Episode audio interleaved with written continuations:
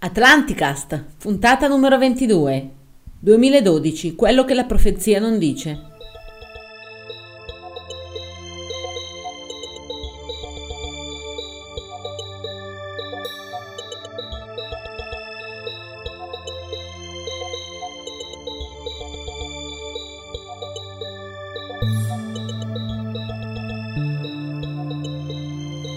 Un saluto lemuriano da Eugenio e un saluto atlantideo da Paolo. Bene, puntata numero 22. Un po' trafelati in questo periodo di meteorologia avversa, tra fiumi che esondano e piogge battenti. L'altro giorno c'era Noè qua fuori che... mi sa che bisognerà cominciare a pensarci, visto i tempi che corrono e quello che vediamo realizzarsi. No, più che altro secondo me bisognerà abituarsi a questa tipologia di clima un po'... come si può dire, non più italiano quasi. È oggettivo che il clima è cambiato. Quest'anno abbiamo visto... Questa puntata parleremo solo del clima. Parleremo di meteorologia applicata, no. Esame di meteorologia 1. Diluvio. Ci sta alla fine. Però non parliamo del diluvio, no, parliamo di qualcosa che poteva essere simile, qualcosa del genere. Non parliamo del diluvio, non parliamo di catastrofi naturali, ma parliamo di cocktail prima di tutto.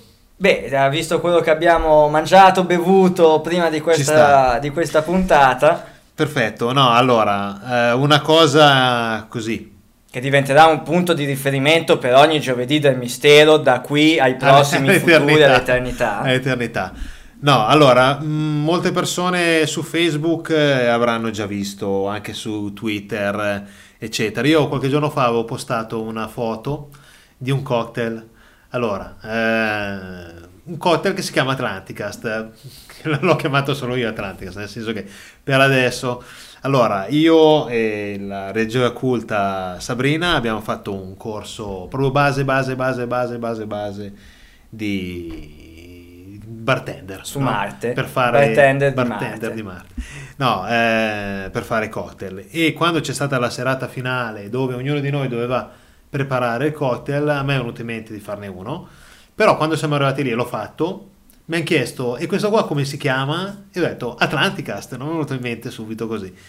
E velocemente il cocktail è praticamente whisky e rum parti uguali, un'oncia di whisky, prendete appunti, preparate la casa, e il resto ginger. A me è piaciuto perché a me piace il ginger, così l'ho ideato così e basta, ecco. Quindi se volete assaggiarlo, quindi anche giovedì, noi abbiamo il nostro cocktail ufficiale. Ma il finger food, che è il 10° finger food, praticamente è un qualcosa da mangiare insieme al cocktail, la tartina, la cosa preparata ad hoc.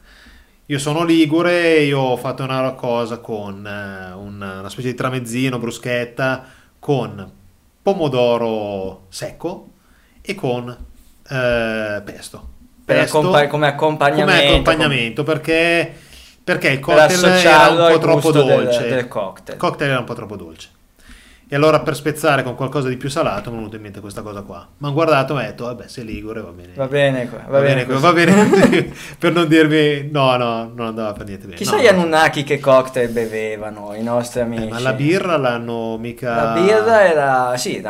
diciamo, che è millenaria, è una tradizione millenaria quella della birra, ma così anche come quella del vino, perché Noè la prima cosa che fa dopo che attracca con l'arca sul monte Ararat e farsi una vigna, per cui diciamo che l'alcol è sempre piaciuto anche a loro signori. Allora, per cui ai prossimi giovedì del mistero, ragazzi, signori, non mancate. A tutti i podcast ascoltatori, uno tra qualche giorno, il 20 sono di invitati novembre. Sì, uno è proprio imminente, quello prima di Natale sarà attorno al 18, adesso troveremo una data a metà mese per poterci scambiare gli auguri di Natale, dove scorreranno fiumi di Atlanticast, nel senso anche del cocktail. Penso al 18 punto, perché l'altro è l'11, è un po' troppo vicino a questo. È troppo presto, poi è un numero che 18, non ci piace tanto, l'11. Facciamo il 18, potrebbe essere un'idea. Poi ci saranno seguiranno conferme sui vari canali Facebook, Twitter, Atlanticast. Ecco, una cosa, le persone che ascoltano questo podcast e che magari sono già all'interno del gruppo di Facebook Atlanticast, esiste anche una, e sono della zona di Milano dintorni, nel senso Varese, Como, Bergamo, Mantova, tutta la provincia, eccetera, la Lombardia, e che insomma, quindi poi vogliono venire al Giovedì del Mistero, vogliono rimanere aggiornati su quello. Noi le cose le mettiamo anche sul gruppo Atlanticast, però esiste un gruppo Amici del Giovedì del Mistero creato apposta specifico per dove magari si può anche discutere su che tematiche utili scegliere, eccetera eccetera. Sì, dettagli sull'organizzazione e quant'altro. Partiamo invece con la puntata odierna. Sì, la puntata di oggi nasce da un piccolo confronto, diciamo così, che c'è stato sul forum che ogni tanto cito, quello dove scrivo attivamente come progetto Atlanticus, relativamente al 2012, una data che ormai, tra virgolette, è passata di moda. C'è stato un periodo in cui non si faceva altro che parlare del 2012. E a fine puntata, anticipiamo già velocemente, faremo sentire una conferenza di Sabrina Muñoz, che era stata l'anno scorso relatrice al terzo convegno Memorial Carlo Sabadin. Lei lì in quel caso aveva parlato di tutt'altro, esobiologia, perché si parlava di tutt'altro. Però qualche domanda e a qualche parlato, diciamo, internos, così erano venute fuori delle cose interessanti relativamente anche a quello che stiamo facendo noi, civiltà prediluviane. Sì, anche perché lei ha fatto, ascolterete quello che dirà alla fine, ci sono delle cose che mi hanno fatto applaudire, diciamo, no? Quando parla del lago Titicaca, sì, ascolterete. Però e parleremo probabilmente anche all'interno della puntata, nella rubrica dell'angolo del libro, di uno dei suoi libri, perché ne ha scritti diversi, uno sul 2012, i Maya del 2012, gli altri su altri argomenti. Lei è geofisica, è cretica, è una ricercatrice, dopo parleremo anche di questi. Esatto. In merito al 2012, cos'è successo? È successo che su alcuni temi che non c'entravano nulla, perché su UFO Forum appunto si parla di un po' di tutto, ufologia, civiltà misteriose, civiltà prediluviane, si parla anche di attualità, eccetera, complottismi, cospirazioni, economia, società, eccetera, eccetera, è saltata fuori un'accusa, una presa in giro del tipo, parlate voi che ci avete fatto credere alla fine del mondo nel 2012. Ed è vero, cioè, nel senso che purtroppo questa è una strumentalizzazione che spesso viene fatta a carico di gente come noi, ricercatori borderline, ricercatori alternativi. Ma il problema, il punto è che io nel 2011 non ho mai detto alla fine del mondo, che nessuno 2012. In realtà ha mai detto. Qualcuno sì, e purtroppo su quello poi si è cavalcata l'onda del 2012. Sì, perché ci sono i credenti ad oltranza. Esatto. Sia da una parte che dall'altra, sia dalla parte dei scettici, sia dalla parte degli ipercredenti di UFO e di queste cose qua. UFO e di quant'altro, cioè, si sono fatte tante strumentalizzazioni, si è cavalcata l'onda apocalittica, chiamiamola così, del 21 dicembre 2012. Secondo alcuni doveva tornare Nibiru, doveva rivoltarsi la terra, spaccarsi tutto e morivamo tutti, ma in realtà la profezia Maya, quella a cui si fa riferimento quando si parla del 21 dicembre 2012, non ha mai parlato di una fine del mondo in questi termini, e non c'è neanche scritto 21-12-2012. Esatto, ma parlava di adesso c'era scritto 21-12-2112-2112. Se erano furbi scrivevano così. Ne riparliamo fra 98 anni, quando saremo arrivati alla 15ª puntata del podcast. Il 21 dicembre 2012 rappresentava... Sta venendo, quando i nostri cloni saranno arrivati a fare... O le nostre reincarnazioni, o i nostri androidi che sono già pronti lì nell'armadio, nello scantinato della... di fianco alla biblioteca d'Alessandria. Di fianco alla biblioteca d'Alessandria. Secondo il calendario Maya, il 21 dicembre 2012, o comunque la data di scadenza del loro calendario, quella che terminava il ciclo, rappresentava semplicemente appunto la fine di un ciclo. e quindi l'inizio di un altro, il che non significava assolutamente la fine del mondo, per cui realmente come nella cena dell'orologio arrivano a mezzogiorno, come il nostro calendario quando è arrivato il 31 dicembre 1999 e poi è iniziato il 2000. Infatti. Che poi ci sia un significato, e dopo andremo a indagare nello specifico e cercheremo di capire perché il calendario Maya e la data del 21 dicembre interessa anche a noi che ci occupiamo di civiltà prediluviane e di quei famosi Preyer A, B e C di cui spesso abbiamo parlato, ma era la fine di un ciclo. Anche perché se uno va a prendere, poi magari ne parliamo o magari no, ne parla bene Sabrina Muñoz nel suo libro, il calendario Maya, cioè mentre noi parliamo di giorni, anni, mesi, loro, e a noi sembra semplice, nel senso 28, 30, 31 giorni fanno un mese, 12 mesi fanno un anno, sembra molto semplice. I Maya usavano un calendario molto, sì, molto più, sembra molto più complicato. Molto più complicato può essere che questo è l'insieme di tre. È l'insieme di tre, o meglio, è l'insieme di due calendari di cui mix dà origine al terzo. Ecco, per cui c'è un po' di... non essendo questo semplice, magari ha generato anche un po' di confusione generale, boh.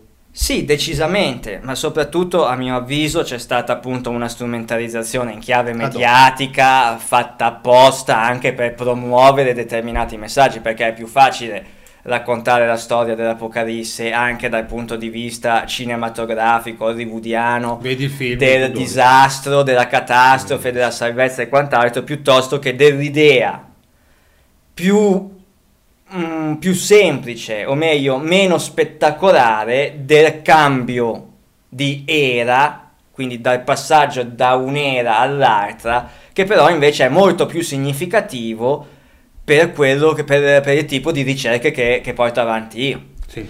I Maya misuravano il tempo mediante tre calendari, e questa loro modalità di misurazione del tempo è stata poi seguita anche dagli altri popoli antichi dell'America centrale, quali gli Aztechi e i Toltechi e gli Olmechi antecedenti ai Maya. Accanto al calendario religioso chiamato Tzolk'in e a quello civile chiamato Haab, utilizzavano un sistema per il conteggio nel lungo periodo, che è il famoso lungo computo di cui sicuramente molti di voi podcast ascoltatori avranno sentito parlare, ed è quello che appunto si ricollega alla profezia Maya. Allora, l'Hab è il classico calendario che suddivide l'anno, il periodo di rivoluzione della Terra attorno al Sole, nei canonici 365 giorni. Lo Tzolk'in invece, che era il calendario religioso, stranamente aveva una calendarizzazione in 260 giorni, che sono stati fatti ricondurre al periodo di rivoluzione di Venere intorno al Sole, perché se non erro i trattati di astronomia che si possono consultare parlano di un periodo di rivoluzione di Venere attorno al Sole di circa 260 giorni, il che è plausibile perché i Maya, anch'essi, come i Sumeri, osservavano il cielo, erano esperti astronomi e grandi osservatori del cielo. Potrebbe essere che avevano utilizzato il calendario sacro, cioè avevano utilizzato Venere come riferimento del calendario sacro. Una piccola nota di colore. In effetti, se tu guardi, adesso noi diciamo che con la luminosità è difficile vedere bene il cielo nelle nostre città. Oggi però un tempo, tolta la luna, alcune stelle che adesso noi sappiamo che sono pianeti, lo sappiamo magari anche loro. Venere è una di quelle più eclatanti, e quindi può essere quello.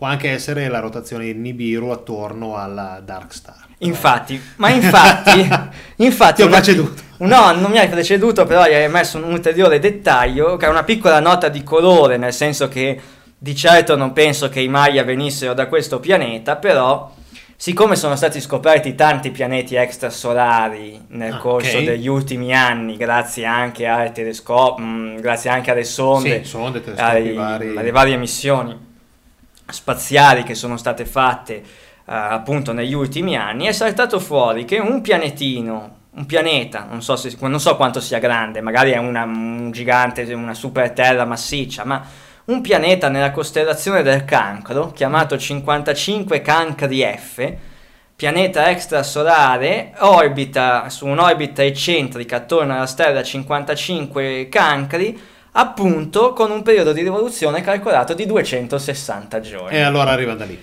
E giusto appunto sembra essere situato peraltro nella zona abitabile di quella stella. Perfetto, è una piccola coincidenza a questo punto, che da tutti quelli, no, chissà quanti altri pianeti ci sono che hanno un'orbita intorno a 260 giorni, anche perché non so se è misurabile così puntualmente preciso, però questa è presa da Wikipedia, se vi può interessare cercate 55 Cancri F su Wikipedia e trovate alcuni dati, perché comunque di pianeti extrasolari ne sono stati trovati tanti. Ci sono tanti metodi. Adesso uno che mi viene in mente è vedere, diciamo, la luminosità della stella nel tempo, quando cambia, nel senso che se ci passa davanti il sole, la luminosità il pianeta, la luminosità diminuisce di un pochettino seguendo una determinata curva. Si può capire ogni quante volte gli passa. Bisogna vedere quanti pianeti gli passano davanti. Cioè... No, ho voluto inserire questa nota di colore perché mi fa riflettere anche questo fatto. Una volta si diceva che la Terra era unica nel suo genere, che era rarissimo trovare un pianeta posto alla giusta distanza dal Sole, posto alla giusta... Oggi... Pianeta di classe A, no? Cos'è che era in Star Trek? Pianeta di classe A in Star Trek. Okay. Oggi... si è visto che questa caratteristica non è poi così rara, anzi è molto più comune di quel che si poteva immaginare neanche secoli fa. 10 anni fa la Terra era unica nel suo genere, non è ancora stata trovata la vita in nessuno di questi pianeti, però di pianeti che orbitano nelle zone tra virgolette abitabili di stelle anche lontane dal Sole ne stanno saltando fuori a bizzeffe.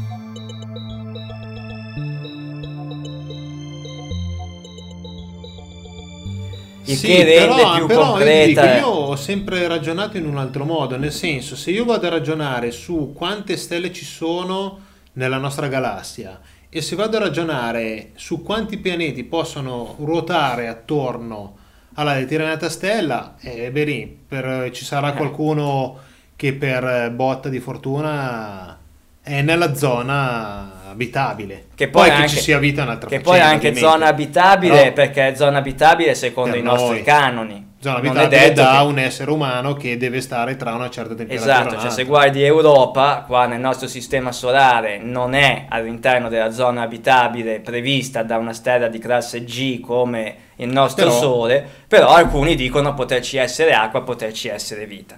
Poi sappiamo benissimo, perché abbiamo già detto tante volte, che per noi gli Anunnaki non arrivano così da lontano, o almeno secondo me dopo aver visto non arrivano così da lontano. Me potrebbero arrivare anche da zona Saturno. Vero, Saturno ricopre anche 2001 di se non doveva.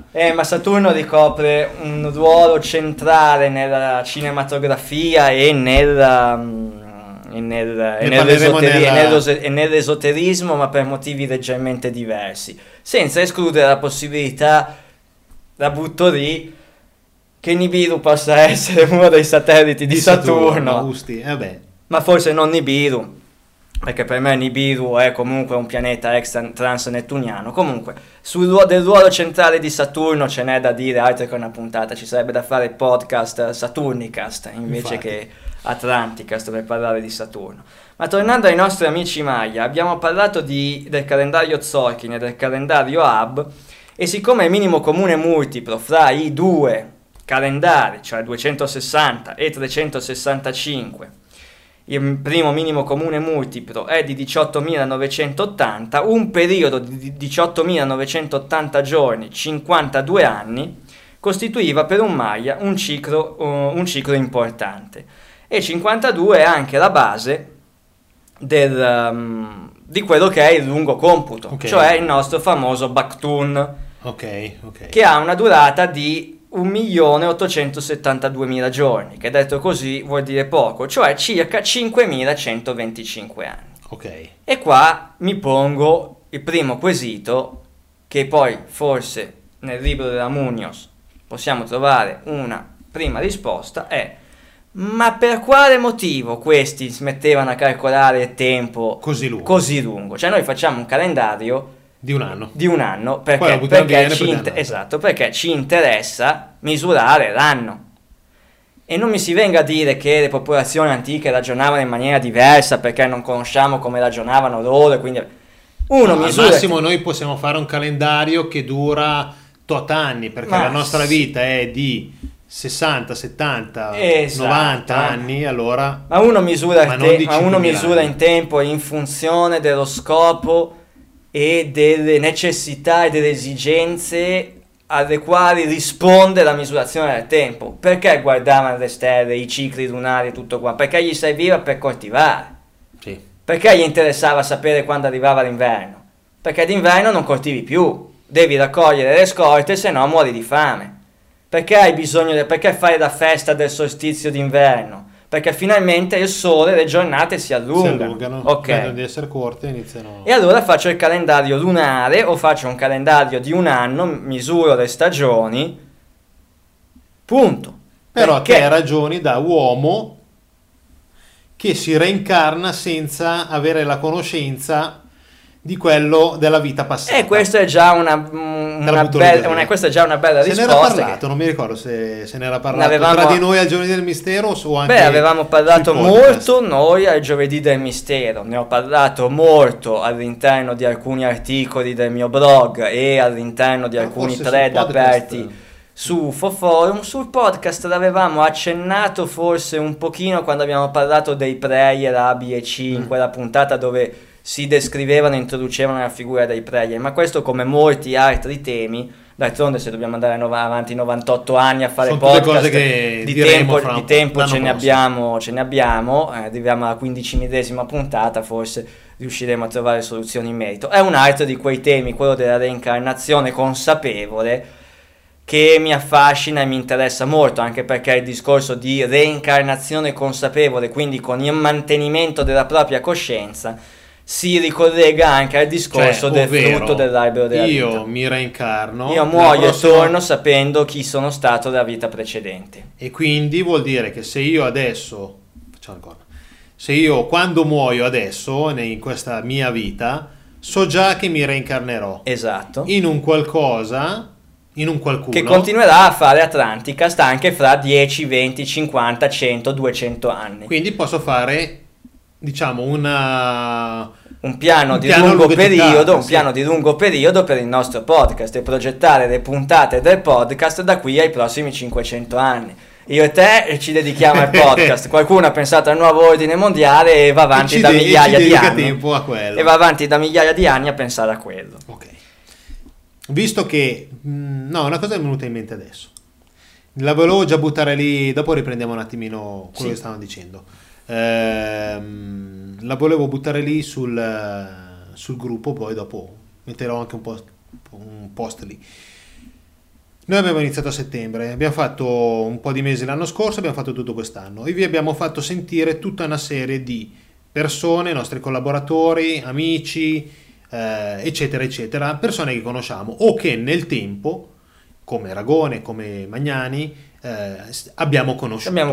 Perfetto. Il ragionamento è: bene, per l'anno prossimo noi andremo avanti a farvi sentire persone che conosciamo o che riteniamo noi interessanti e così, però se c'è qualcuno che vuole darci dei suggerimenti rispetto, questa persona ha fatto questo libro, secondo me potrebbe essere interessante per quello che dite voi. Quello lì, ho sentito la conferenza di quella persona, l'ho trovata interessante, perché non la sfruttate voi e magari non gli fate un'intervista o non la fate sentire, ecco.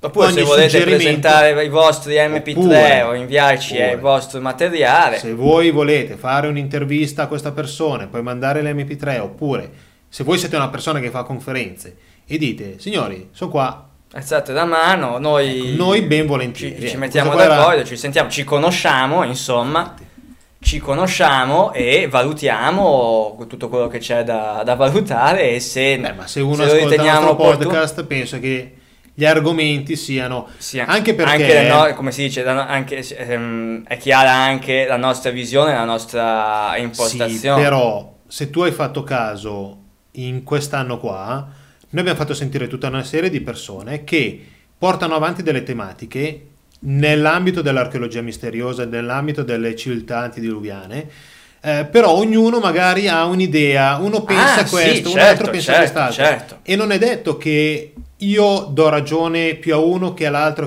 magari, magari ci sono delle cose interessanti di uno e altre cose che in quello che quell'uno dice dico no, secondo me non è così, però l'importante, l'importante è che ci sia la possibilità, appunto, cioè che siano un confronto con cognizione di causa, cioè non che sia un'interpretazione fideistica o scettica in maniera a prioristica. Poi non volevo dire che, però se... che facciamo passare solo quello che facciamo passare solo quello che decidiamo noi, solo quello che decidiamo noi, ma non possiamo decidere che una cosa magari anche scettica che dice signori guarda quello che dite voi sono tutte stupidate. Abbiamo presentato il libro di Polidoro in una delle puntate precedenti.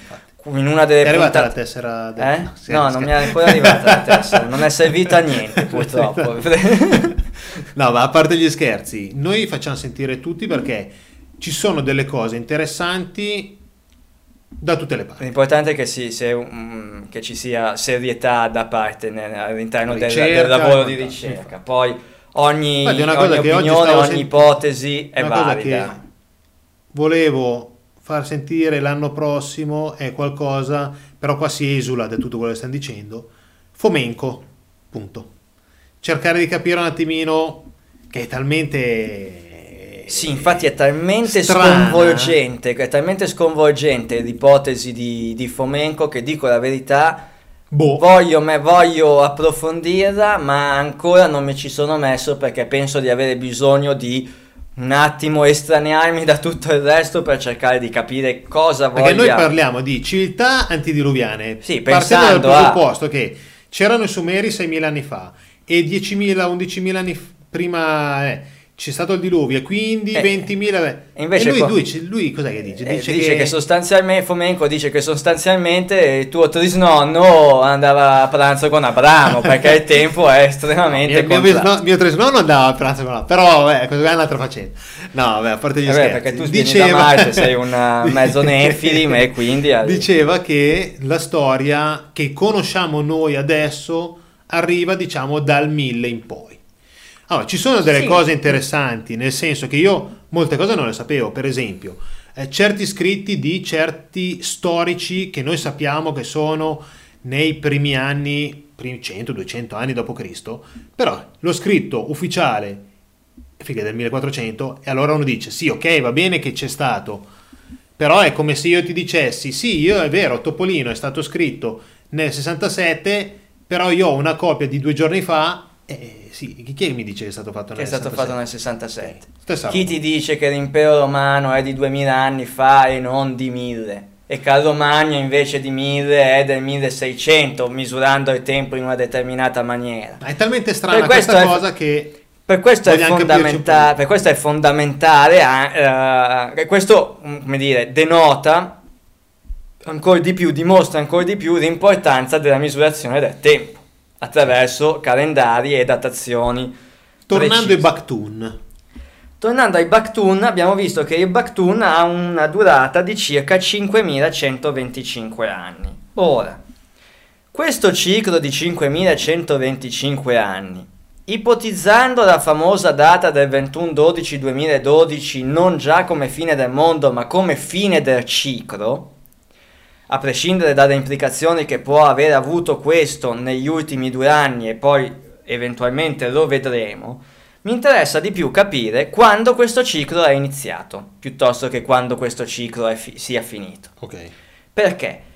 Perché se poniamo il 2012 come data di fine ciclo e torniamo indietro a ritroso di 5125 anni, anche se non vi è certezza assoluta al riguardo, le date più accreditate a corrispondere a quella di partenza di questo Baktun, quello appena concluso, sono l'11, che già il numero non mi piace, ma l'11 o il 13 perché agosto. Perché non ti piace? Dai, sentiamo. Perché l'11 sappiamo essere 11 settembre, perché però l'11 so se... sappiamo essere una data, l'11 come giorno, l'11 settembre, l'11 che è stato il terremoto Fukushima, eccetera eccetera, l'11 porta sfiga.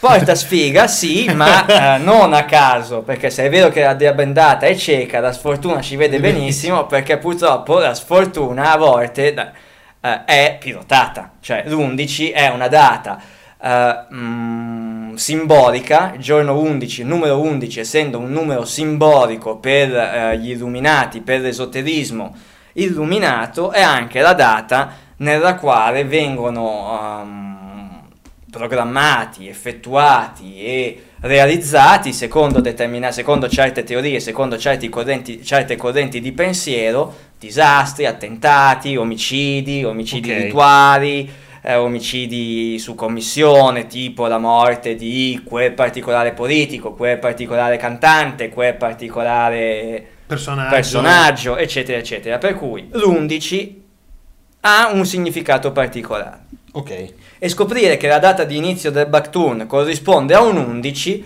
mi dà da pensare. Sembra essere iniziato l'11 agosto del 3114 a.C. Okay. E voi direte, e chi se ne frega? Beh, perché il 3114 a.C.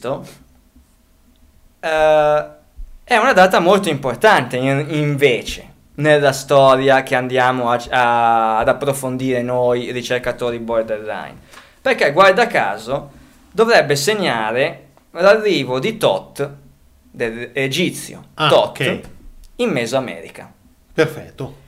Ipotesi avvalorata, tra l'altro, dal viaggiatore e cronista Antonio de Herrera e i Tordesillas nel suo Storia Generale, che riporta alcune leggende apprese dalla tribù Nahuatl, la più importante delle quali ci informa che in un tempo lontano, che potrebbe corrispondere appunto a 3114 a.C., giunsero via mare 4 grandi uomini con la barba lunga, la pelle chiara e altissimi di statura. Questo lo dicono i Nahuatl in Mesoamerica.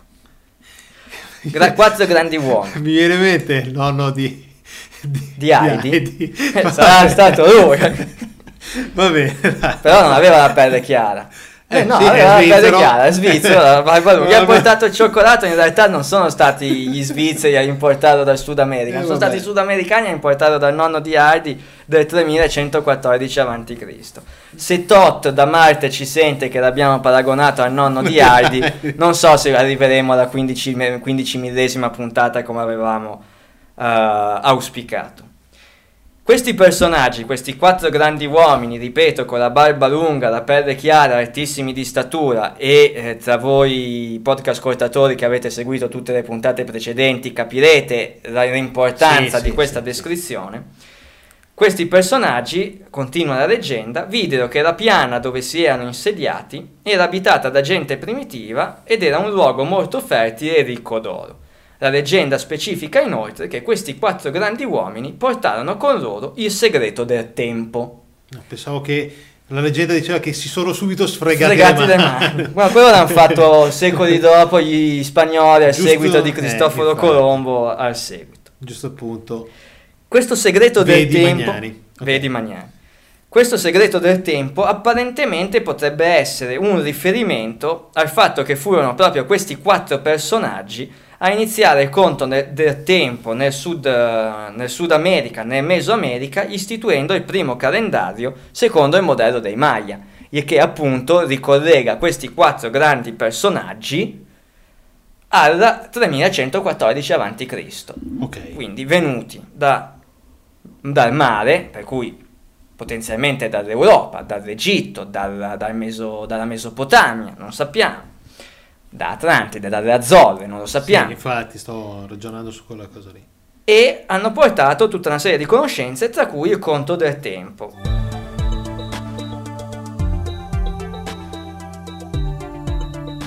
Il codice vaticano latino, cosiddetto Codex Boturini, raccoglieva questa e altre storie raccontate dalle popolazioni incontrate dagli spagnoli nei loro viaggi di scoperta dell'entroterra mesoamericano. lungo tutto il tratto che va dal Messico alla punta Messico-Maya alla punta meridionale del Perù Inca. Ok. Quindi, se il calendario azteco parte dal 3114 a.C., a seconda che si consideri o meno l'anno 0, inizia nel 3113 o nel 3114, adesso vabbè, dettagli, però è importante circoscrivere quel periodo lì.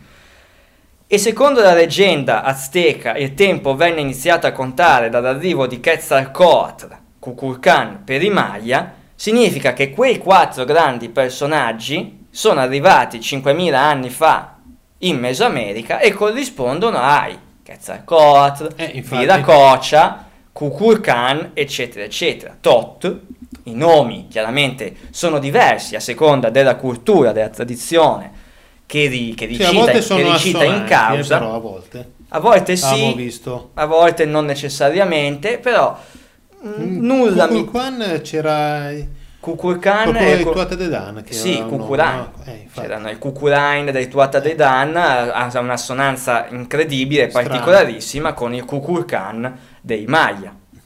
Chi mi dice che non è sempre la stessa persona o la stessa famiglia, alla fine, non necessariamente la stessa persona, perché se un Eugenio va là è sempre un Eugenio, poi c'è l'Eugenio che sta in Scozia, l'Eugenio che sta in Mesoamerica, il nome si ricorda, uno lo chiamerà Eugene e l'altro lo chiamerà Eukeni, però è sempre lui, sì. Cioè è sempre lo stesso cognome, la stessa famiglia, la stessa stirpe. Ma allora proviamo a fare un attimo un parallelo con le datazioni che Sitchin dà dei principali avvenimenti caratterizzanti la preistoria del Medio Oriente. Proviamo a fare questo. Sitchin afferma che la civiltà mesoamericana è nata in seguito agli spostamenti di alcune divinità mediorientali, gli Anunnaki, appunto, con un gruppo di uomini portati da Sumer e dall'Africa. Teniamo a mente il particolare dell'Africa perché è importante. Sitchin si spinge inoltre fino a dichiarare che in realtà ci furono almeno due serie di flussi migratori. Una diede origine alla figura di Viracocha, l'altra alla figura di Quetzalcoatl. Descritti il primo come un uomo di altissima statura con la pelle bianca e la barba lunga, guarda caso, con un bastone che scaglia lampi e tuoni, Zeus oppure il nonno di Ardi aveva il bastone che scagliava lampi e tuoni, e il secondo Zeus, come fondamentalmente. Zeus, nella nostra cultura... ma anche ricordati il tridente che vediamo sulle pendici di Paracas. Infatti. E il secondo invece Quetzalcoatl come il serpente alato, anch'esso di altissima statura, erano tutti giganti appunto, padrone del segreto del tempo, il calendario. Ok. Entrambi, secondo le leggende tolteche e azteche, vennero dal mare. E mi sembra opportuno a questo punto, ritengo opportuno, spendere un attimo di tempo per poter parlare di queste due figure. Due divinità che nella cultura mesoamericana appaiono come di secondo piano, cioè non così preponderanti e importanti rispetto agli altri, ma che invece diventano, nel parallelo che Sitchin cerca di realizzare, le maggiori divinità per le culture mesoamericane e sudamericane. L'identificazione di questi personaggi è legata soprattutto alla loro iconografia. Sitchin collega la figura di Quetzalcoatl a Ningishzidda, okay, non so se si pronuncia così, secondo il quale ci sono anche dei tratti mitologici comuni, come l'attribuzione a entrambe queste divinità di un ruolo centrale nella nascita dell'uomo e nella sua istruzione, il prayer B di competenza dell'area mesoamericana. E guarda caso, la nascita della civiltà di Sumer viene collocata anche dalla storiografia tradizionale, tra il 3000 e il 4000 a.C., la deposizione di Thoth dall'Egitto e il consecutivo esilio intorno al 3200 a.C. e guarda caso la nascita del calendario del lungo computo inizia nel 3113 a.C. Per cui effettivamente sembra proprio che Thoth, anche noto come Ermete Trismegisto, se non è infatti. Lascia l'Egitto, va in Mesoamerica e istruisce, diciamo così, o dà il via alla civiltà Olmeca, alle civiltà precolombiane e anche pre-Maya, che poi con l'evoluzione, con il susseguirsi dei secoli, diventeranno poi Maya. Sto parlando degli Olmechi, dei Toltechi e quant'altro. Non a caso aprì proprio all'inizio della mia discesa in campo, dal campo della ricerca alternativa, quando eri ancora un bambino.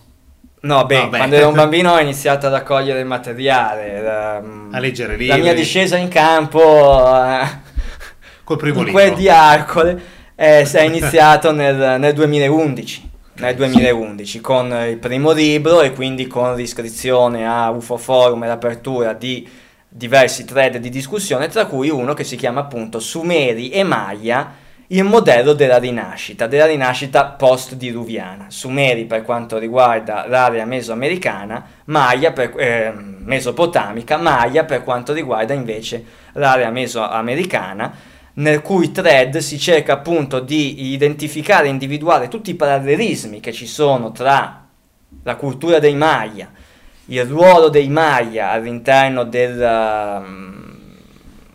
il valore dei Maya all'interno della tradizione più ampia del Mesoamerica e del Sud America intero, così come i Sumeri hanno rappresentato una pietra miliare e un punto di ispirazione per tutte le popolazioni mesopotamiche che sono arrivate dopo, Accadi, Babilonesi, eccetera, eccetera. Però ti faccio deviare ancora dal percorso. Siccome si parla di 2012, a me è venuto in mente il film 2012. L'arca, le arche in quel caso lì escono, poi anche di questo ne parleremo nella prossima puntata. No, del film 2012 ne abbiamo parlato. Aprirei, allora, visto che parli del 2012, apriamo anche la rubrica. Il ragionamento è: in quel caso sono andati in Africa. Perfetto, cioè nel senso, poi alla fine l'Africa si era alzata, eccetera, eccetera, sono arrivati lì. Sì. La mia domanda è: nel film questo. Noi adesso stiamo vedendo Maya e Sumeri, è un parallelismo. Ci sono delle tribù, delle leggende africane, eccetera, che possono fare da terzo punto. Poi magari ce ne sono anche in Far East, in Giappone, quelle zone lì, anche altri punti paralleli. Beh, allora in Africa è noto il discorso dei Dogon. Ok.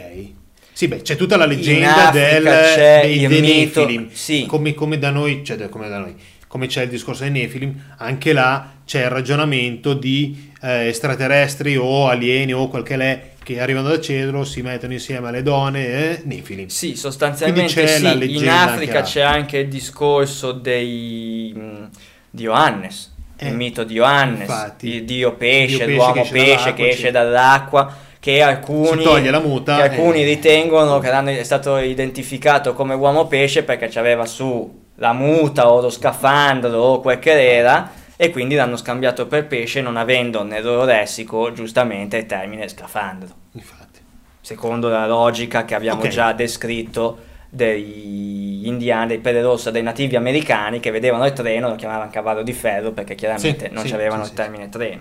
Dopo parliamo anche del film, dai. Vuoi dire già due parole? Visto che abbiamo parlato del film 2012, apriamo un attimo la rubrica L'angolo del cinema prima di tornare a parlare dei nostri Maya, e parliamo del film 2012 in maniera anche abbastanza veloce, di film di Emmerich, che tra le altre cose ha girato anche Independence Day, The Day After Tomorrow, quindi tutto un filone, Stargate. Ma che nel 1999 produsse il film tanto che ci sta tanto a cuore, lo produsse, non lo girò, ma già il fatto che lo produsse un qualcosa significa, il 13° piano, girato in quel caso da Joseph Rusnak. Come immagino, qua non rischiamo di spoilerare niente perché il film è noto, voglio dire. No, 2012. Ah, 2012. Cioè, un film su 2012. È un film su 2012, punto. No, come immagino sapete tutti, tranne qualcuno. Il film 2012 parla della fine del mondo, appunto prendendo spunto dalle leggende e dalla speculazione nata intorno alla data del 21/12 di cui si parlava in apertura, ma al di là di questo, a mio avviso, rappresenta molto bene che cosa accadrebbe nel caso reale di un immane cataclisma, soprattutto nella fase preparatoria.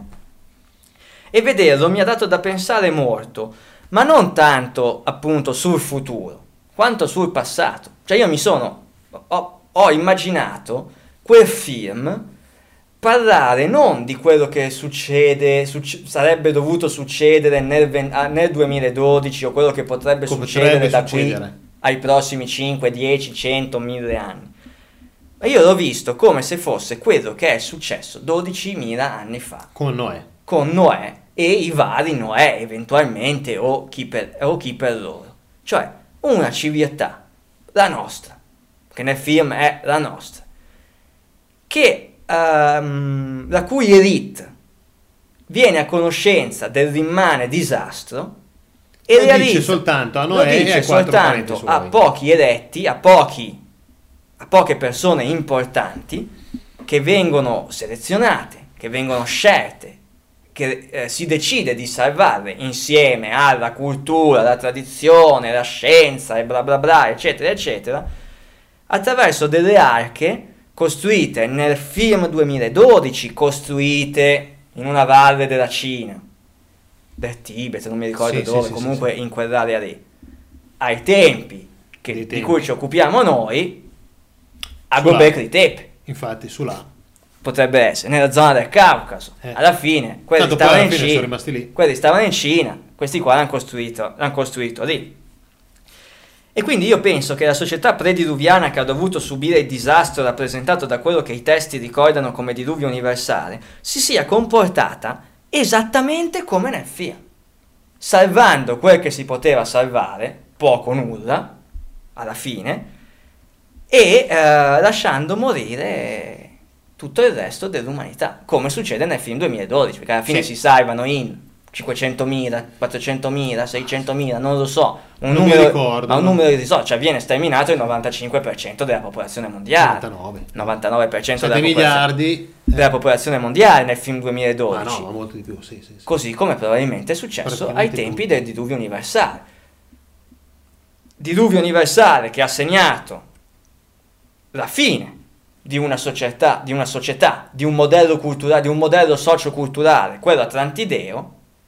Alcuni sono sopravvissuti, Thoth uguale Metetrismegisto, Enki, i Nefilim, Noè, eccetera, eccetera, si è dovuti ripartire. Come?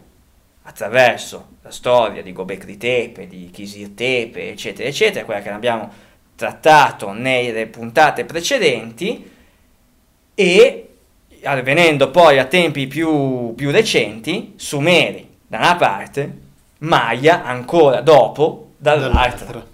Sumeri e Maya, modello di rinascita post-diluviana. Vi invito a leggere quello che ho scritto e il dibattito che si è aperto all'interno appunto di questo thread, cui trovate il link insieme a tutti gli altri in www.progettoatlanticus.net, e lo segnaleremo nella puntata 22 su atlanticast.com. certo, quindi invece di guardare al film 2012 immaginando che parli della catastrofe che fortunatamente non è accaduta un paio di anni fa e per la quale ancora rompono le scatole dicendo voi ci avete fatto credere, no, non vi abbiamo fatto credere nulla, guardatelo invece immaginando che quello che racconta sia una metafora, un'idea, un'ipotesi di quello che è successo in realtà 12.000 anni fa. Questa è una piccola parentesi di quello che voleva essere oggi la rubrica dell'angolo del cinema applicato al tema di cui stavamo parlando, che era quello del calendario dei Maya, che poi alla fine 2012 sempre di quello andiamo a parlare. Stavamo facendo i parallelismi tra Thoth e Ningishzidda, supposti presunti da Sitchin. Beh, vale la pena pensare che la figura di Thoth, che Ningishzidda, che in teoria corrisponde a Thoth, era guarda caso figlio di Enki. Infatti, per cui, che siano tutti quanti appartenenti al gruppo, alla famiglia, all'idea del Player B, cioè quello che offre consapevolezza e vuole istruire le tribù di Sapiens, le popolazioni di Sapiens sopravvissute al diluvio, assume sempre maggiore concretezza. Figlio di Enki, fratello di Marduk stesso, che per Sitchin non sarebbe altri che Ra, il Ra egizio, sì. Anche se qua personalmente storco un po' il naso.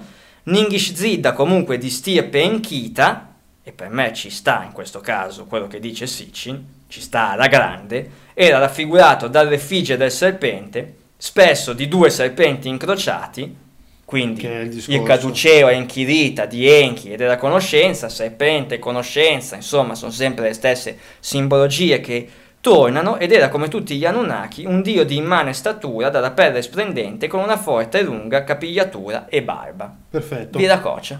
Infatti, serpente. Né più, né meno. Giusto. Viracocha, che poi quando arrivano i conquistadori, guarda, qual è Viracocha? No, è un deficiente, è un infame. Però l'hanno scambiato per Viracocha. A questo punto il calendario... Perché i furbi, gli spagnoli, sono portati dietro il nonno di Heidi dicendo... Eccolo qua. Doveva essere... Ma i conquistadores se erano biondi? No. Beh, rispetto a loro erano di carne molto più... Erano sicuramente chiara. Di carnagione chiara, però i conquistadores non venivano raffigurati con la barba rossa in alcuni casi. Beh, la barba rossa ci sta, anche. La barba rossa... fa riferimento all'utilismo e tutto quanto. Queste barche, già che arrivano con queste barche, vabbè, quello era Colombo, non so se poi le barche dei conquistadores avevano ancora la croce temprale sulle vele, non mi ricordo, perché la croce temprale è un simbolo che guarda caso si ritrova non come croce temprale, ma la forma della croce temprale in alcuni sigilli sumeri, sì, cioè tanto per... Ecco.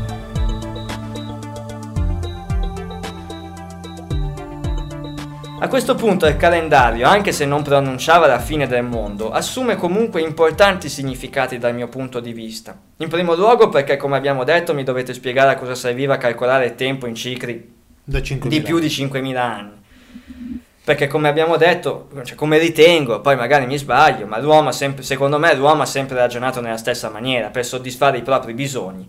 E il bisogno di un calendario nasce da esigenze funzionali alla misurazione del tempo. In primo luogo per l'agricoltura, e non vedo alcuna ragione plausibile legata alla necessità di misurare il tempo in cicli di 5.000 anni, a meno che i lunghi computi, i Baktun del calendario, non avessero un altro significato. Ok. Secondo la storiografia ufficiale, la loro storia, quella dei Maya, inizia nel 2000 a.C., anche se appunto il calendario data al 3114, quindi ben 1000 anni prima, l'anno della fondazione del loro mondo. E uno dice l'anno della fondazione del mondo, è l'anno della fondazione del mondo, no, è l'anno della fondazione del loro, di un mondo. Infatti. Raggiunse il massimo splendore dopo, tra il 250 e il 950 d.C., e nonostante sia misteriosamente scomparsa, perché la verità è che della fine dei Maya sappiamo poco, ha lasciato un notevole patrimonio culturale, retaggio che poi si diffonderà tra le popolazioni successive, aztechi e quelle che poi ha incontrato Colombo e i conquistadores, perché quando i conquistadores sono arrivati, i Maya erano già alla fine del loro splendore. Astronomi sapienti, i Maya avevano una vera e propria organizzazione sociale e comunitaria basata sullo studio del cielo e della religione. La civiltà Maya, molto avanzata per l'epoca, conosceva la scrittura e la matematica, il che appunto mi fa pensare ai Sumeri da quest'altra parte qua, che erano loro, i Sumeri sono stati i primi ad avere... Infatti, tutta una serie di nozioni matematiche.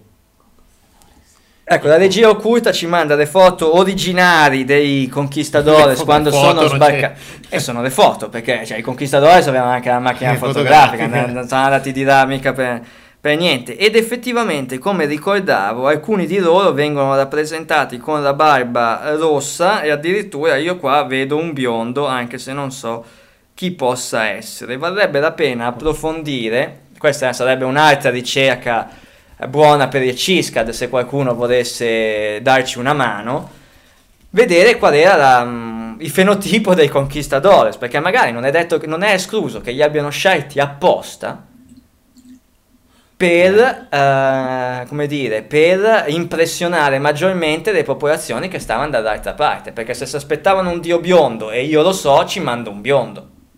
Se aspettavano un dio per assurdo con la pelle nera, andava a prendere un nero da capitanare i conquistadores, per impressionare i popoli mesoamericani e farli cadere nell'inganno che chi arrivava era i discendenti dei loro antichi. Sì, ci sta il ragionamento. A me viene in mente però quello che Magnani ha detto in conferenza, ovvero che nel periodo dei conquistadores, bene o male, come si può dire,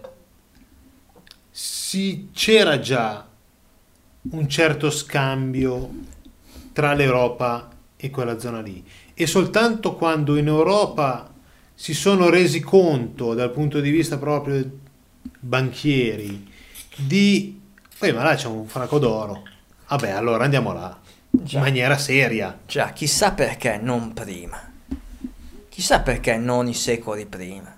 La storia ci dice che era perché era stata, la storia ci dice che era stata, che era terminata la reconquista della Spagna a danno dei musulmani. E quindi loro avevano una potenza tale da poter... Non ho mai capito quale sia il nesso logico che vede le spedizioni oltreoceano con la reconquista della Spagna. E anche l'idea che le vie delle spezie erano occupate dai musulmani. Sì, è vero, ma i musulmani sono sempre stati in quella zona lì, cioè non è che era da quando è nato l'Islam, da quando è nato Maometto, sì, ha fatto le crociate molti secoli prima e le vie delle spezie sono rimaste aperte. Ma secondo me c'è sempre il ragionamento dell'oro. Sì, l'oro sì, infatti sono andati di là perché sapevano che c'era l'oro, sicuramente, questo ne sono convinto anch'io, ma perché proprio in quegli anni? Perché non il secolo prima, che sapevano che c'era l'oro, che l'oro serviva, gli serviva anche il secolo prima? Questa è una domanda alla quale non mi sono ancora dato una risposta. Beh, Magnani fa, se ho capito bene quello che diceva lui, perché magari ho capito male, però c'era il ragionamento degli anni bui, gli anni bui che vanno da qualche secolo dopo Cristo fino al periodo del Rinascimento, sì, ovvero quel periodo lì, per tutta una serie di motivazioni che sentirete poi nell'intervista, no, che c'è già quella quello di Magnani, c'è già sul sito della Sentinel.org, sentinelitalia.org, c'è la sua intervista, però c'era appunto un ragionamento che c'è stato un periodo dove tutto quella che era l'arte e quindi tutto un modo di ragionare anche dell'uomo era stato precluso. Sì, questo cioè, sì, questo... sì, lui faceva il ragionamento dei dipinti e della tecnica dei dipinti o della maestria, della qualità dei dipinti del Rinascimento e prima degli Etruschi, cioè erano simili, cioè, tra parentesi. Hai citato non a caso gli Etruschi, per dire, che sono fondamentali nelle nostre... Dopo gli Etruschi, sì, centinaia di anni dopo, si è un po' persa la qualità, sì, che è ritornata fuori nel Rinascimento. Ok, però, secondo il nostro ragionamento, quell'arte, quel modo di ragionare, cosa è stato precluso, sì, ma a scapito della popolazione, a scapito anche... ma l'elite, in teoria, i saperi riconosceva. Cioè l'elite sapeva che dall'altra parte c'era una terra, perché non è andata a prendersi l'oro prima e ha aspettato quel momento? Non sto confutando Magnani, cioè io sono convinto di tutto questo. A lui, però il perché si è aspettato il 1400, il 1500, se già i templari nel 1000... Perché si sono svegliati in quegli anni lì. O magari boh, perché le cartine sono risaltate fuori in quel periodo lì. Può essere? Può anche essere quello. Può anche essere perché che le cartine che le mappe dettagliate e specifiche, perché senza le mappe Cristoforo Colombo si schiantava sui corali del Mar dei Sargassi e moriva lì se non c'aveva le mappe. Infatti. Le mappe per poter arrivare. Magari sono saltate fuori le mappe precise e hanno potuto organizzare una spedizione efficace. Comunque, quando arrivarono gli spagnoli nel 1500, i Maya erano già ridotti a 30.000 unità dopo anni di grandissimo splendore.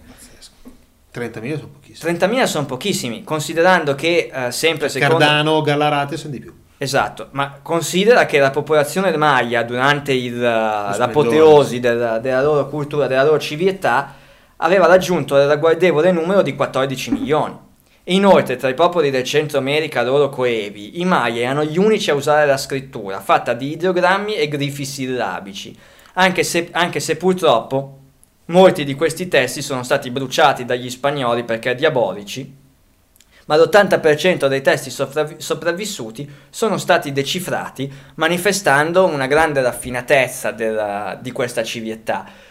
Paradossale se pensiamo invece ai sanguinari aztechi, che tagliavano le teste e facevano rotolare sulle scalinate. Sembra che non c'entrino nulla, quasi. Però gli aztechi assomigliano di più a certe popolazioni del Mesoamerica, vedi il libro di Tom Knox, vedi gli Yazidi, eccetera, eccetera, dove facevano sacrifici di bambini, esatto, eccetera, eccetera. Esatto, esattamente. E quando erano al massimo della loro potenza iniziò il declino dei Maya, ma è difficile capirne le cause. Gli storici ne elencano alcune, ma nessuna convince completamente. Si pensa alla sovrappopolazione, un cambiamento climatico, sono stati documentati 3 lunghi periodi di siccità che li portò ad abbandonare le città, determinando il crollo delle nascite. Certo che passare da 14 milioni a 30.000 in una società economica dove l'agricoltura era fiorentissima grazie al mais, pur non avendo né cavalli né buoi, non conoscendo l'uso della ruota, ma in compenso erano ottimi astronomi. Insomma, ci sono diverse stranezze. 14 milioni e 30.000 è un olocausto. Sì. Un olocausto completo. Ci sono tantissime stranezze. Per esempio erano in grado di forgiare l'oro, ma sembra non gli altri metalli. Ah, ecco.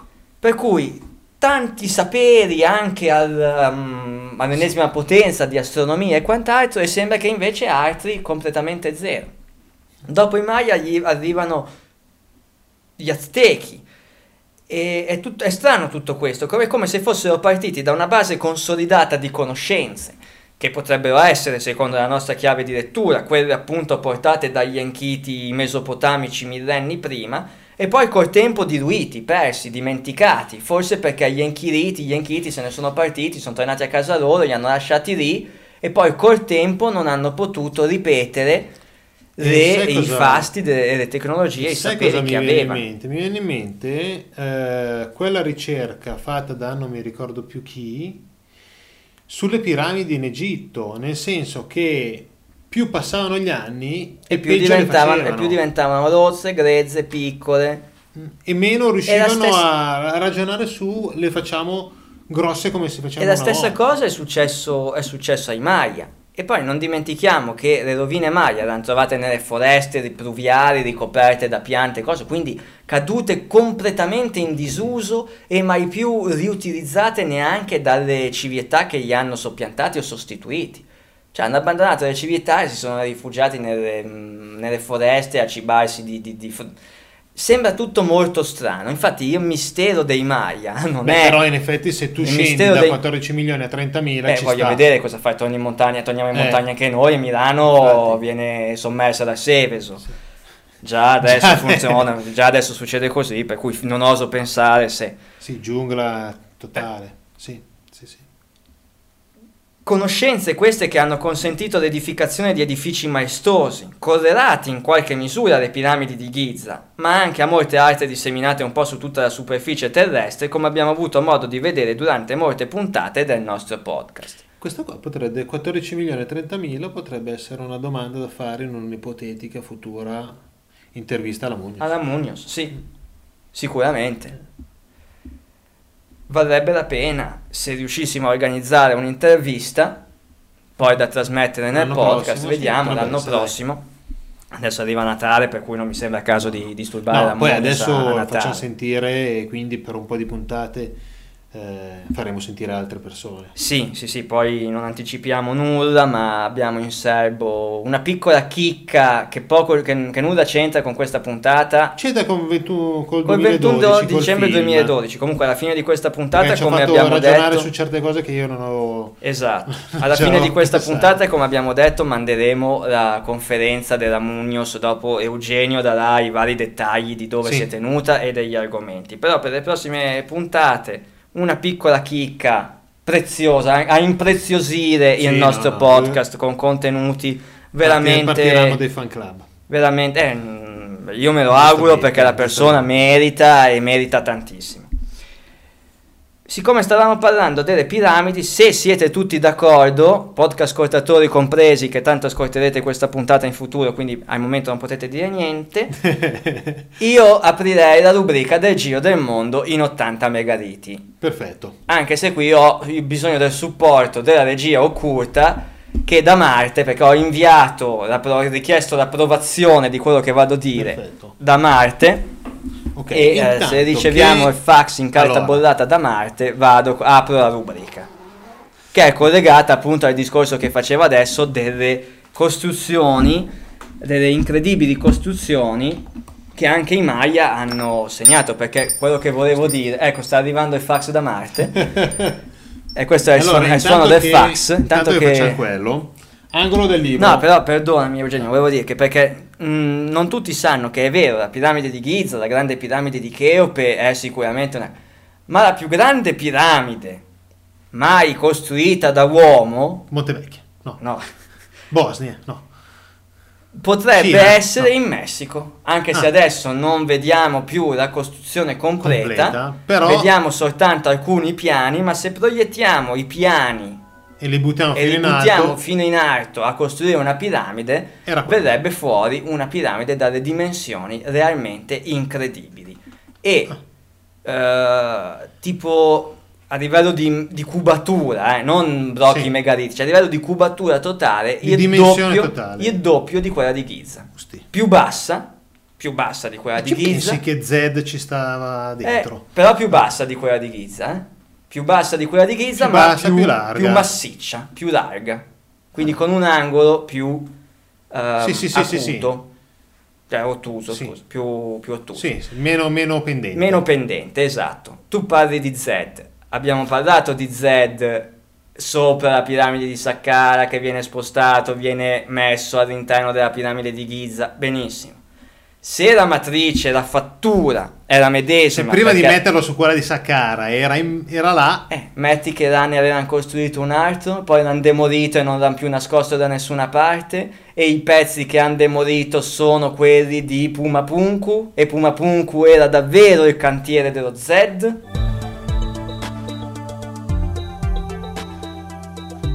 Allora, questo qua è arrivato il fax, è stato approvato, per cui apriamo la rubrica. È firmato Ermete Trismegisto. Grande. Il giro del mondo in 80 megaliti oggi ci porta in Messico. Lo studio delle piramidi, costruito nel lontano passato da molti popoli, è interessante non solo dal punto di vista storico e architettonico, ma anche per comprendere le loro usanze. E come avevo accennato adesso Eugenio, le piramidi più conosciute sono certamente quelle egiziane, ma vi furono molte culture, come sapete benissimo, che costruirono piramidi. Siccome si parla di Maya e di Mesoamerica, in questo caso parliamo delle piramidi Maya, quella di Tikal, quella di Uxmal, o le famose piramidi del Sole e della Luna di Teotihuacan. Stranamente però, ed è questa la piramide di cui vi voglio parlare, la piramide di Cholula o Cholula, non so come si pronuncia, viene ignorata sia nei programmi televisivi dove si divulga la storia sudamericana che nelle riviste specializzate. Eppure questa piramide è alta 66 metri e ha una pianta quadrata di 400 metri, il che la fa essere la più voluminosa del mondo, con ben 4,5 milioni di metri cubi di cubatura. Cheope ha un volume di soli, tra virgolette, 2,5 milioni. Il nome Cholula, io la pronuncio Cholula perché mi piace Cholula, significa acqua che cade nel luogo della vita, e secondo la mitologia fu costruita da un gigante di nome Xelua che riuscì a salvarsi dal diluvio universale. Eccolo qua. Ecco un brano dell'opera scritta dallo scrittore Rodolfo Herrera Charoret nel 1995, che parla appunto di questa piramide, dell'edificazione di questa piramide secondo la tradizione e la cultura dei popoli indigeni. Nell'epoca del diluvio vivevano sulla terra i giganti, però molti di essi morirono sommersi dalle acque. Alcuni furono trasformati in pesce e solo 7 fratelli si salvarono in alcune grotte della montagna Trarok. Il gigante Xerua viaggiò fino al luogo che in seguito si chiamò Chororran e con grandi mattoni fabbricati nel lontano Trarmanarco, e qui io apro una parentesi, sti grandi mattoni fabbricati nel lontano Trarmanarco, Trarmanarco non è che è Pumapunku.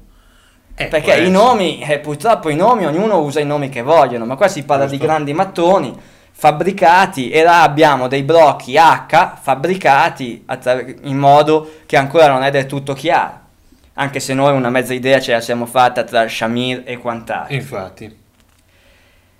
Benissimo. Questo Xerua, con sti grandi mattoni fabbricati nel lontano Trarmanarco, che per me è Pumapunku, comincia a costruire la piramide in memoria della montagna dove si salvò. Siccome Tonaka Tekutri, nomi impronunciabili, ma siccome Tonaka... Per me sono impronunciabili, te riesci a dirli tranquillamente. Il padre degli dei si irritò vedendo quella immensa costruzione che poteva arrivare alle nubi, lanciò delle lingue di fuoco e con un grande masso che aveva forma di rospo schiacciò molti lavoratori e scacciò i sopravvissuti, così che l'opera fu interrotta. E questo non ti ricorda la torre di Babele? Sì, opera interrotta. Non ti ricorda l'edificazione di un possibile Zed che per i motivi di cui discutemmo anche in un giovedì del mistero non poté essere portato alla conclusione, alla realizzazione? È la stessa identica storia. Sì. Non so quanta interferenza ci possa essere delle tradizioni bibliche portate dai missionari, dai conquistadores, dai gesuiti post invasione del Sud America, no, perché no, purtroppo in alcuni casi questo può anche essere possibile. Cioè tu dici che la leggenda che per noi, cioè che noi vediamo come leggenda non è, di quei popoli non è, da è stata buttata dentro non da... è da escludere che possa esserci un'interferenza, cioè se uno fa ricerca è giusto che prenda in considerazione anche questa ipotesi, così almeno non mi accusano più di tirare l'acqua solo ed esclusivamente al mio murino o solo da una parte, però effettivamente può esserci una interferenza da parte dei gesuiti, dai missionari che ti raccontano la storia della Bibbia e gli indigeni dicono ma anche noi avevamo una storia simile, aspetta, si confondono un po', fanno un casino anche loro, è il fenomeno del sincretismo. Sì. La religione cristiana, le feste cristiane si fondano sulla mistificazione del paganesimo, per cui però questo non toglie che se di interferenza si tratta una base comunque doveva esserci.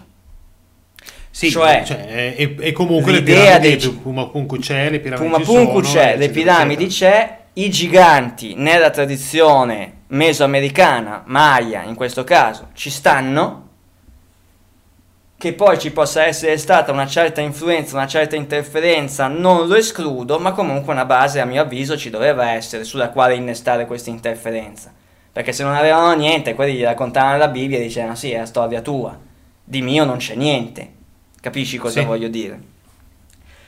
La piramide di Cholula sembra essere il risultato di 6 differenti costruzioni sovrapposte nel corso dei secoli. Ad iniziare, appunto, addirittura nel 1800 a.C., all'epoca degli Olmechi, per cui si va molto indietro. Intorno al 100 d.C., la piramide di Cholula era utilizzata da genti di Teotihuacan sia per motivi rituali che cerimoniali, e si stima che il complesso urbano sviluppatosi intorno alla piramide contava quasi circa 100.000 abitanti intorno a 200 d.C., essendo di fatto, rappresentando di fatto la seconda città per importanza per popolazione dopo la grande città di Teotihuacan. La zona fu poi abbandonata intorno all'800 d.C. e venne occupata da etnie tolteche e di altre popolazioni indigene limitrofe, e poi solo dopo l'arrivo degli Aztechi e l'arrivo del dominio degli Aztechi in Messico venne dedicata al culto di Quetzalcoatl. Quindi L'attribuzione a questa piramide, del dio Quetzalcoatl a questa piramide, è in realtà una cosa relativamente recente. Prima non era abbinata al culto di Quetzalcoatl. In seguito, una cosa interessante da osservare è che in seguito alla conquista spagnola del Messico, sulla cima di questa piramide ci hanno costruito una bella chiesetta cattolica. Spettacolo! Nella sommità della piramide, questo addirittura già nel 1594, allo scopo ovvio, evidente, di affermare la religione cristiana sui culti locali. Per forza. I romani l'hanno fatto col tempio di Giove sui megaliti di Baalbek. Sì, sì. È sempre la stessa storia che si ripete. Sto pensando al tempio di Salomone.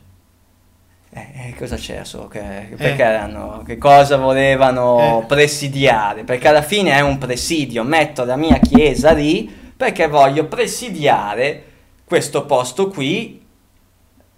Costruisco, no, non solo, nel senso, costruisco una cattedrale lì. Chartres perché l'hanno messa lì perché lì. Perché dovevano farla lì. Perché dovevano farla lì, ma perché da un punto di vista energetico, come il Pantheon a Roma, quindi era lì per un motivo specifico. C'è tutta una corrente New Age sulle piramidi che emettono fasci di energia, le piramidi dei Maya e cose. Io ci credo poco a questo tipo di discorso, fermo restando che luoghi energetici lo sono. Perché non dimentichiamo che lo Yucatan è disseminato di quei cenote, i pozzi sacri, che vanno giù nelle profondità del tufo, del calcare, sulla piattaforma sulla quale si basa lo Yucatan. Ci sono andato in viaggio nello Yucatan, per cui l'ho visto un cenote. E effettivamente dà l'idea di un antro che va chissà dove. Non dico che ho percepito a Garta. Beh, c'è chi lo dice, c'è chi lo pensa. C'è chi dice di esserci stato, lo dice. Vabbè, okay. A me viene in mente anche il discorso della piramide in Bosnia, che bisognerebbe capire un po' di più. E guarda che anche lì comunque l'acqua c'entra. Nel discorso energetico. E anche lì l'acqua c'entra, nel discorso energetico di Visoko, l'acqua c'entra anche in quel caso. Che sai che non c'entra. Prima o poi fare un'intervista a una persona che conosciamo noi relativamente a questo, che non diciamo chi. Però ha portato avanti, è un architetto, ha portato avanti delle cose steineriane e ha portato avanti quel discorso appunto sulle, come si chiamano, le dorsali del drago, no? Che sono praticamente lo stesso discorso di quelle vie energetiche. Sì, vabbè, next time. Intanto abbiamo 18.000 puntate da fare, siamo appena da 22, per cui di tempo e spazio ce n'è. Il primo archeologo che studiò a fondo questa piramide fu uno svizzero di nome Bandelier, Adolf Bandelier, nel 1880, e rinvenne molti resti umani. Vennero fatti molti scavi, molti studi su questa piramide. Anche nel 1931 un architetto, Ignacio Marchina, diresse degli scavi con lo scopo di aprire del tunnel. Nel 1951 sono stati scavati circa 6 km di tunnel al di sotto della piramide. Cosa vi abbiano trovato non si sa, a parte notevoli quantità di ceramiche risalenti alle culture di Tura e strumenti musicali come per esempio flauti. Poi vabbè, chiaramente guarda, come Giza, c'è la sovrintendenza che ti fa vedere c'è flauti, c'è lo Zayawas di turno. Tant'è vero che comunque, come in tutti i casi, si pensa essere stata una tomba. Dal 1966 al 1974 fu condotta una campagna di scavi da parte di Miguel Messmacher, ma non si riuscì mai a trovare una camera funeraria principale. Per cui e il mistero di Cholula, ovvero quali furono i reali costruttori di questa imponente struttura, resta tutt'oggi insoluto. E proprio per quello che dicevo sulla sovrintendenza stile Zayawas, successive opere di scavo sono state bloccate perché potrebbero minacciare la stabilità dell'intera piramide e anche perché quella minuscola chiesa cattolica costruita dagli spagnoli sulla sua sommità è stata dichiarata patrimonio della nazione e pertanto è proibito intervenire sulle sue fondamenta. Per cui fine degli scavi presso la piramide di Cholula. Ma teniamoci la chiesetta. Esatto, teniamoci la chiesetta, rimane la leggenda.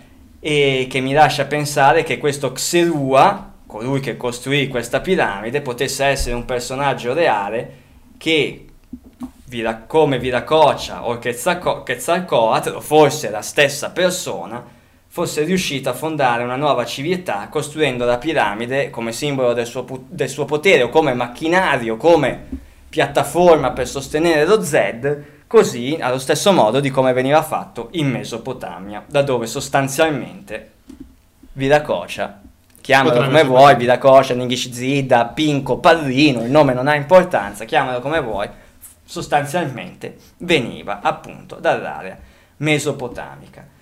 Chiusa la rubrica del Giro del Mondo in 80 megaliti, Eugenio, che ho interrotto così bruscamente, voleva prendere in mano un po' di libri. 4 libri, no, 2 fondamentali che c'entrano qualcosa con quello che stiamo dicendo adesso, e altri 2 di contorno. Allora, partiamo prima con 3 sono della Sabrina Muñoz, un altro invece che si chiama 2012 l'Apocalisse. Non è un libro incentrato come si può dire? Quelli della Muñoz sono libri non sono dei racconti. Questo qua invece è un racconto fatto da Whitley Strieber, che tutti gli ufologi conosceranno per Communion, libro / film / vissuto, punto domanda, ufologia. Questo bisognerebbe chiedervi, ecco. Ma non te lo rivelerà mai, anche se no, fosse. Però il film Communion è molto bello, poi ci sono dentro dei personaggi anche dal punto di vista di attori, è fatto molto bene dal mio punto di vista, vale veramente la pena guardarlo, è un po' anche non di horror, però lascia un po' di tensione, inquieta. Sì, secondo me è più inquietante rispetto a quello di Travis Walton, più è Bagliore nel buio, sì. Communion è un po' più inquietante. Strieber si è inventato questo libro, io non l'ho letto, però persone che l'hanno letto mi hanno detto molto bello, relativamente appunto al discorso 2012, ecco. Qua non sveliamo nulla, 2 cose su Strieber tanto per dire. Allora, è autore di decine di romanzi, di saggi tradotti in tutto il mondo. Tra le sue opere tradotte in italiano spicca il visionario Communion del 91. Portato sul grande schermo da Philip Mora, il leggendario Wolfen dell'89, l'appassionante Fuoco impuro del 94 e il profetico Tempesta globale del 2000. Noto per le sue pionieristiche ricerche in campo filologico, vive in Texas con sua moglie e una piccola colonia di gatti. Interessante. E, diciamo 2 parole sul libro. Il 21 dicembre del 2012, a mezzanotte in punto, il pianeta Terra si troverà esattamente al centro della nostra galassia. Questa cosa qua dopo sentirete la Muñoz, okay. Sì, che dirà vabbè. Una situazione astronomica talmente eccezionale da presentarsi soltanto una volta ogni 26.000 anni. Secondo l'antichissimo calendario Maya, però, l'allineamento del 2012 non si limiterà a segnare una nuova era. Al contrario, il 21 dicembre, l'universo intero assisterà alla distruzione di tutta l'umanità. Cosa accadrà veramente quel giorno? Il mondo si consegnerà alla sua fine, o agli uomini sarà concesso di continuare ad esistere assumendo magari sembianze fino ad oggi impensabili? Nulla può essere dato per scontato, eppure una cosa è certa. L'ultima volta che la Terra si è trovata in questa posizione, l'uomo di Cro-Magnon, la specie più intelligente mai apparsa sul pianeta, è stato spazzato via da una catastrofe inspiegabile e sostituito dalla specie umana a cui tutti noi apparteniamo, quindi salto evolutivo da questo punto di vista. Ma ciò che si conosce del mondo avrà ancora valore dopo il 21 dicembre del 2012? Quel giorno tutti i luoghi sacri del pianeta saranno avvolti da misteriose fiamme, una tragica apocalisse raccontata da Whitley Strieber in un romanzo visionario, avvincente e terribilmente spietato.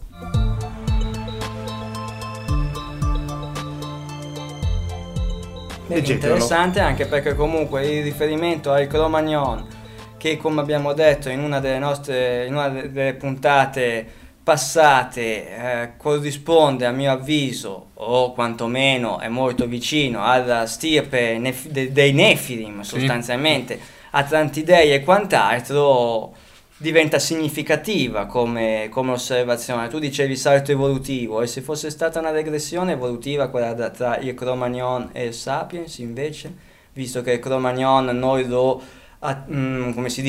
identifichiamo come quello alto, biondo, con gli occhi azzurri, che diventa il capostipite delle stirpi, o rosso, che diventa il capostipite delle stirpi che poi andranno a governare sotto forma di sacerdoti, faraoni, re, sovrani, le prime civiltà, sumeri da una parte e Maya dall'altra, ripetendo il titolo del nostro thread che ho aperto su UFO Forum, Sumeri e Maya, modello di rinascita. Boh, punto di domanda. Allora, euro 12,90, Newton Compton Editori. È un libro che è stato fatto nel 2007, in Italia la prima edizione del 2009. Basta. Questo qua è il libro di Strieber. Allora mando un fax a Ningishzidda chiedendolo in prestito dalla biblioteca di Alessandria perché lo voglio leggere. Ok, adesso. Perfetto. Allora, invece, Sabrina Muñoz, protagonista della conferenza che sentiremo poi in coda alla puntata. Protagonista del terzo memorial. E ne avevamo parlato nelle prime puntate quando eravamo ancora giovani, prima, seconda. Il libro I Maya del 2012, questo l'ho letto, molto bello, molto interessante, leggetevelo. È possibile prevedere alla fine del mondo? Un'indagine scientifica. Ecco, quello che a noi piace di Sabrina è che il suo approccio scientifico è molto scientifico. Poi, che come sentirete, lei ha delle idee che sono magari anche simili alle nostre sul discorso, c'è qualcosa che non quadra, però l'approccio è scientifico, e anche le varie conferenze, quello che si trova su YouTube, interviste, non solo relativamente a questo libro, ma anche agli altri due libri, Catastrofi naturali, da una parte, la natura sta davvero minacciando l'umanità, terremoti, tsunami, eccetera, eccetera, e l'altro libro, L'universo che pensa, alla ricerca di vita intelligente nel cosmo, dalle origini dell'uomo alle dimensioni nascoste. Ecco, questo con prefazione di Stelio Montebugnoli, eccetera, della Macroedizioni, molto interessante. Infatti. Sì, no, anche questo Macroedizioni, collana Scienza e Conoscenza. Scienza e Conoscenza è la rivista della Macroedizioni. Ok. Per chi non anche lo sapesse. Anche quello sui Maya 2012 e della Macroedizioni. Qua leggiamo due cose veloci. Chi è Sabrina Muñoz? Diamo un'occhiata qua. Geochimica, esperta di civiltà antiche e astrobiologia, ovvero studiosa di forme di vita intelligenti o elementari al di fuori del nostro pianeta, Sabrina Muñoz ha un'esperienza ventennale come divulgatrice scientifica. Giornalista freelance, ha collaborato con riviste come l'Espresso, Newton, l'Astronomia, e membro di prestigiosi gruppi di ricerca, Accademia Internazionale di Astronautica, SETI Italia, Società Italiana di Scienze Naturali. Ha al suo attivo numerose pubblicazioni, ospite di trasmissioni televisive e radio, tiene in tutta Italia corsi e seminari a carattere scientifico e divulgativo e partecipa a convegni nazionali e internazionali, in occasione dei quali accompagna i suoi interventi con le immagini tratte dall'esperienza diretta dei suoi viaggi. Ecco, quello che mi è piaciuto molto è che lei qua c'è stato molte volte.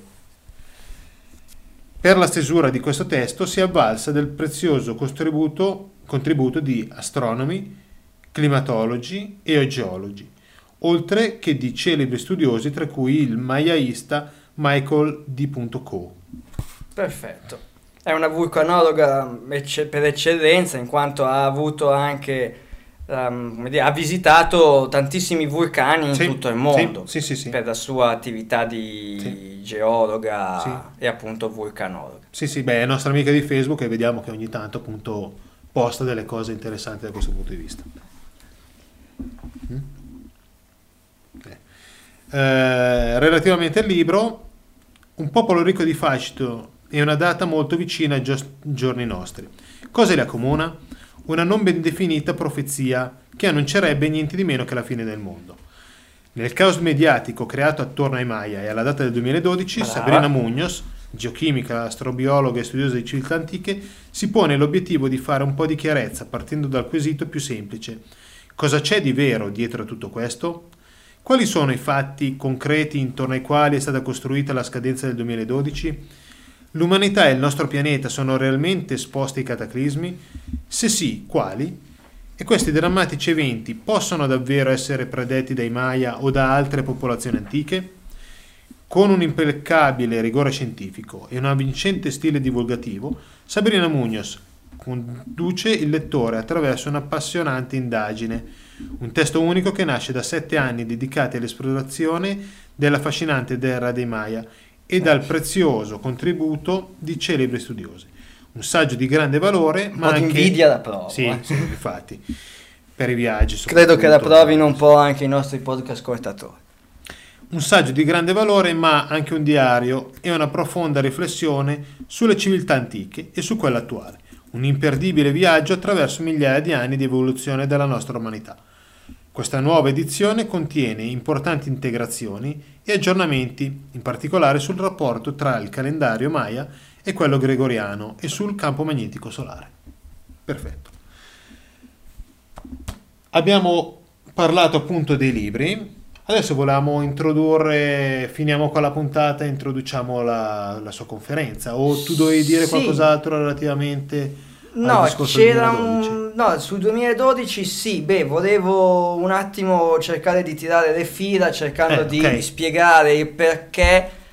Comunque il calendario Maya, la data del 2012 è significativa nell'ambito delle mie ricerche, anche perché questo introdurrà poi il tema che discuteremo nella prossima puntata, molto probabilmente. Ok. Allora,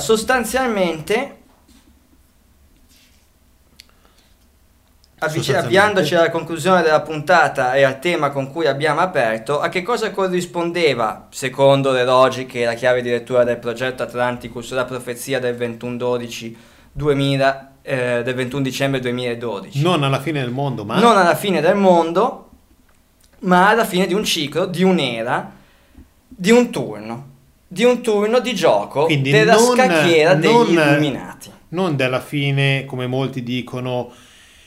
Parte l'era dell'acquario, finisce l'era precedente, quindi saranno tutti più bravi. Avete presente quando giocate a un gioco di strategia al computer, no? Tipo Civilization. No, adesso è il mio turno, metto le pedine, sposto la pedina, e adesso invece si evolve, raccolgo l'oro di qua, prendo il ferro di qua, mi evolvo di qui, mi evolvo di là, poi passa il turno, gioca al computer, ti manda i carri armati e ti uccide. Ok. Questa è la cronaca di una mia partita a Civilization.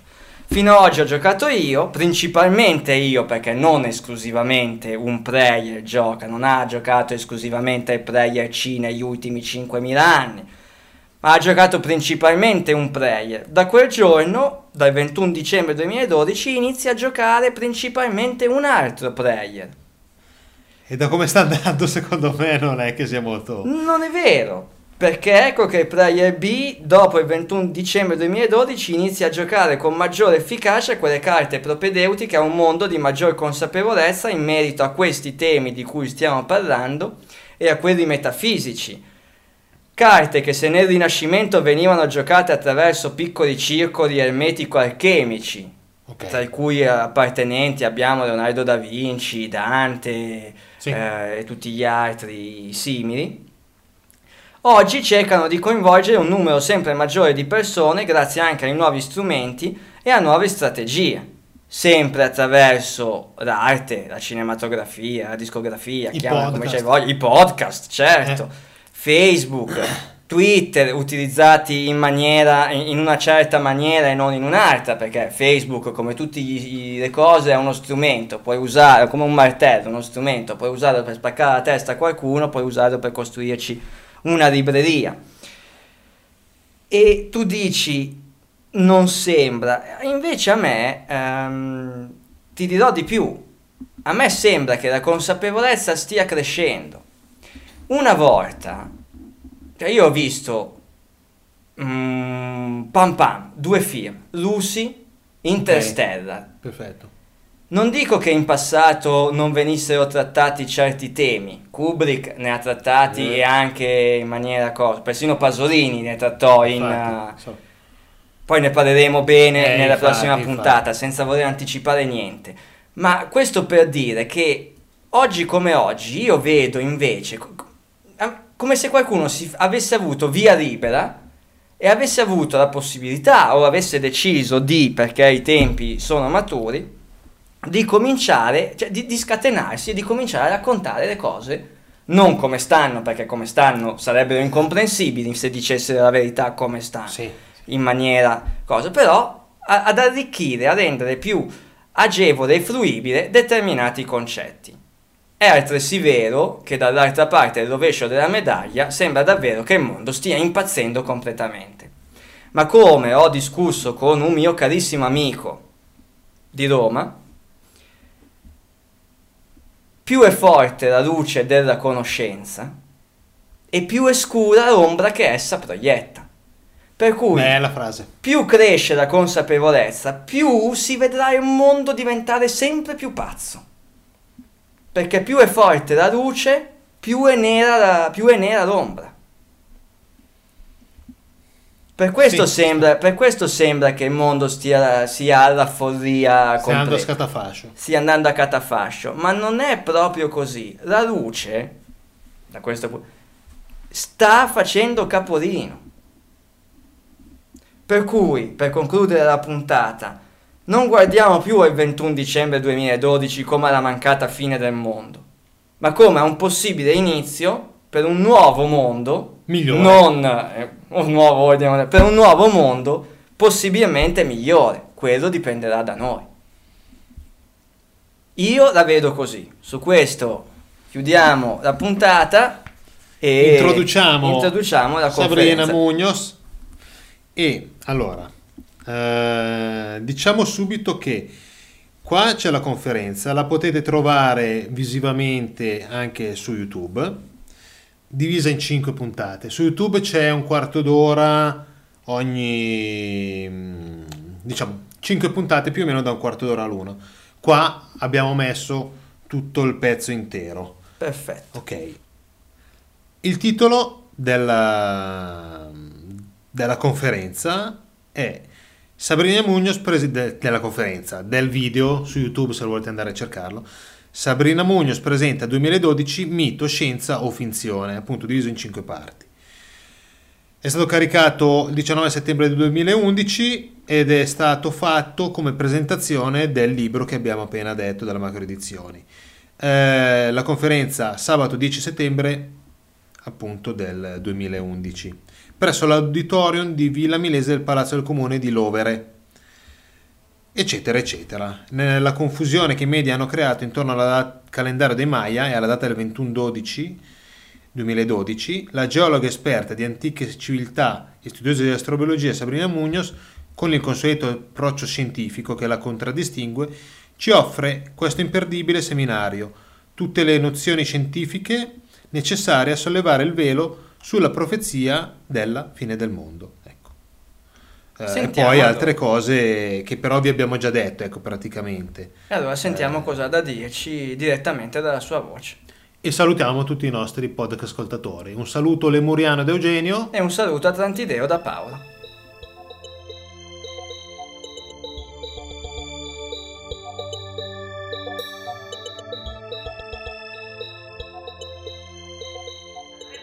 Sappiamo quindi, e per tutto il travaglio, il trambusto, perché poi i Maya a un certo punto, e questo è il grande mistero, c'è stato un collasso del periodo classico, del 900 d.C. la civiltà, il periodo classico è tramontato ed è ripreso qualche secolo dopo col periodo post-classico, quindi 300 anni dopo, con un nuovo impero dove all'insegna della guerra, del militarismo, quindi erano sempre i Maya, ma i Maya mescolati anche a dei barbari, ai chichimechi, sono stati vari trambusti, un travaglio storico potente, tant'è vero che quando Colombo era andato lì a farsi una vacanza nel 1492 perché l'America erano già da mo' state scoperte. ma quanto Cortés nella Mesoamerica e Pizarro, tra l'altro, nel Sud America arrivarono lì, che anche lì si racconta questa storia di questi intrepidi spagnoli che hanno sottomesso questi Maya. I Maya erano ormai il barlume di se stessi, erano un popolo frammentato in tanti staterelli che non avevano più neanche la forza, non avevano più neanche un'identità culturale. Quindi diciamo, questa è più o meno la storia, c'è rimasto poco di tutta la documentazione di questo popolo, e da quel poco è stata fatta quella correlazione che oggi, ripeto, ma già tanti anni fa, è stata rimessa pesantemente in discussione. Quindi, ammesso e non concesso che veramente la fine di un sistema calendariale, perché per quello che ne sappiamo, anzi per come è auspicabile, è meramente simbolica, potesse invece racchiudere, no? Che catastrofe convente, ammesso non successo, potrebbe già essersi verificata, oppure arrivare addirittura qualcuno dice tra 100 anni. Quindi questa scadenza del lungo computo, ovvero questo 21 dicembre 2012, potrebbe già esserci stato, oppure arrivare fra un bel po' di tempo. Ecco perché vi dico che il 21 dicembre 2012 non si basa in nient'altro che questo. Poi qualcuno ha voluto anche enfatizzare la scritta su una stele a Tortuguero, nel Chiapas messicano, dove c'è scritto che alla fine del 3° Baktun qualcosa, perché la scritta è cancellata, è rovinata, deteriorata, succede quando Bolon Yokte, questa divinità, discende. Una divinità però che è molto poliedrica, perché sia il dio della creazione che della distruzione, della guerra che della pace, quindi non si dà un volto univoco a questo Bolon Yokte. Noi, se diciamo le persone cattoliche discende Dio piuttosto che il diavolo, sappiamo, insomma, associamo, ma lì questo è tutto il contrario di tutto. Quindi questi sono gli unici due elementi su cui è stata costruita tutta questa storia del 2012, cioè la chiusura simbolica e non precisa assolutamente di un calcolo calendariale e questa fantomatica scritta di questa stele a Tortuguero. Non ci sono altri elementi che parlano della profezia Maya del 21 dicembre 2012. Detto questo, uno dice, bene, allora perché l'interesse, a parte il fatto che la curiosità, lo studio delle civiltà antiche, tutto è cultura, sono i nostri antenati, è la nostra storia, il nostro retaggio, ma c'è però una curiosità, che conoscerete tutti, credo, la famosa pietra del sole, quello che viene chiamato il calendario azteco, che non è un calendario, ma è una rappresentazione sulla pietra della cosmogonia dei popoli della Mesoamerica, cioè di come secondo loro è stato creato il mondo sostanzialmente, che è anche un compendio dei sistemi calendariali, perché comunque fanno parte di tutto questo. Dei popoli, attenzione, della Mesoamerica, perché è stata trovata a Tenochtitlan, ovvero l'attuale Teotihuacan, quindi in terra messicana, quindi in terra azteca, ma non sono assolutamente stati gli aztechi a scolpire questa cosa qui, non si sa che l'abbia scolpita, anche perché non è databile, è roccia andesitica, roccia vulcanica, quindi non si può datare. Una roccia, tanto più se è vulcanica, non si può datare assolutamente, con dei metodi radiometrici molto complicati, rubidio stronzo, il potassio argo, non so che ha competenze, comunque. Si possono datare delle rocce con dei sedimenti, ma l'età della roccia, non di quando è stata scolpita. Questo è un problema che si incontra anche nella Sfinge, no? Palesemente non appartenente al 2000 a.C., ovvero alla quarta dinastia, ma non si può datare neanche una roccia. Cioè, tu puoi dire quando la roccia è stata creata, ma quando è stata scavata, no. Lì devi fare altre considerazioni di natura geologica, climatologica e quant'altro. Una sfinge paurosamente erosa dalle acque, vi posso garantire che non è stata erosa nel 2500 a.C., perché il clima in Egitto era esattamente come quello di oggi, quindi lì va retrodattata quantomeno di 6-7 mila anni quel monumento. Ma questa è un'altra storia che magari affronteremo in un altro momento. È un'altra storia che tutto sommato però si incastra a quello che stiamo dicendo oggi, perché è fondamentale dire che e questo forse va contro il dogma della scienza, e questa è forse la mia posizione mediana rispetto alla scienza proprio bacchettona ortodossa, cioè quello di continuare a perpetrare dei dogmi che ormai sono stati smontati dai fatti, e cioè che comunque sia è successo qualcosa a partire dal 3000 a.C., prima del 3000 a.C., e poi a partire da quello ci sono state altre civiltà, e questo qualcosa poteva essere una o più umanità evolute, perché comunque noi non siamo l'umanità. L'uomo, noi oggi, l'uomo attuale, ha circa 100.000 anni, 150, 100, 200, è l'ordine di grandezza che è importante, che siano 200.000 o 100.000 fa poco importanza. Abbiamo come minimo 100-120.000 anni, cioè i nostri antenati, se li calzate e li vestite, di 120.000 anni si confondono tra noi. Quindi c'è da domandarsi che diamine ha fatto l'uomo per 120.000 anni, che poi si è svegliato nel 3000 a.C.? Allora, è possibile che tutta la civiltà sia esplosa improvvisamente a partire da 5.000 anni fa e addirittura in maniera esponenziale negli ultimi 5 secoli, che siamo passati dalle pietre alla luna? È possibile questo? C'è il ragionevole dubbio che ci siano state delle umanità precedenti e che siano state spazzate via da qualche catastrofe naturale che regolarmente il nostro pianeta ci mette di fronte.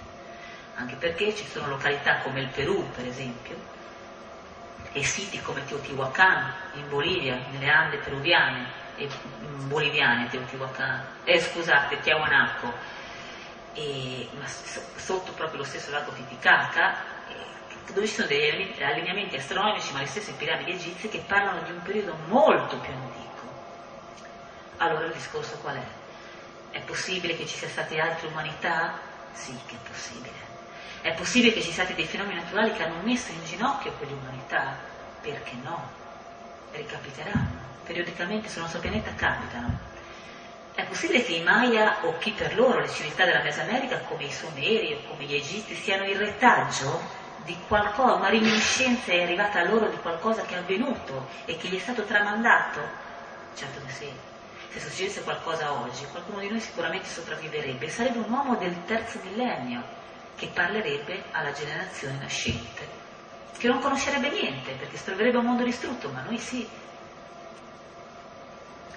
Allora, nella pietra del sole, poi vi lascio lo spazio ovviamente per le domande, nella pietra del sole si parla di Ere e del popolo Lu anche, la Bibbia dei Mari chi c'è, si parla di ere di distruzione e di successiva ricreazione del mondo. E quando se ne parla come di ere in cui un'era dell'acqua, un'era del fuoco, un'era del vento, e quando si va nella descrizione, l'era dell'acqua, la penultima, concludosi con un'immane inondazione, l'era del fuoco, con una pioggia di fuoco e resina, che cadde dal cielo.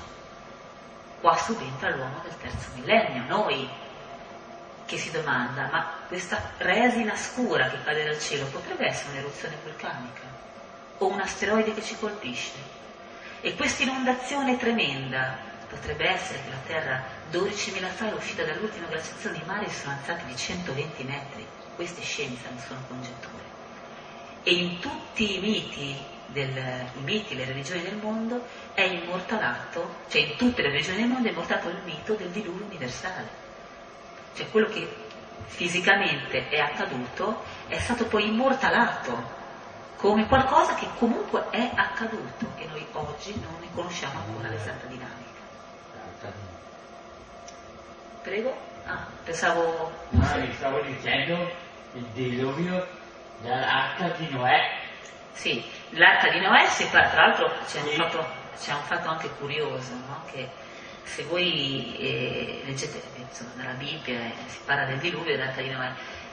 La cosa curiosa, tra l'altro, è che Noè seppe molto tempo prima che sarebbe arrivato il diluvio. La domanda è: come poteva saperlo così tanto tempo prima di un fenomeno che noi oggi ci sfugge? Noi oggi non potremo mai dire: ehi signori, mettetevi tutti in barca perché tra 7 mesi, 8 mesi, un anno qua c'è un'inondazione. Proprio no. Comunque, fatto sta che in tutti i miti, quindi anche per esempio nei Veda, come in Gildia, nell'Epopea, sì, c'è tutto, si parla, in tutte le religioni si parla di questo mito. Quindi c'è stato e ci sono delle catastrofi naturali che periodicamente colpiscono il nostro pianeta.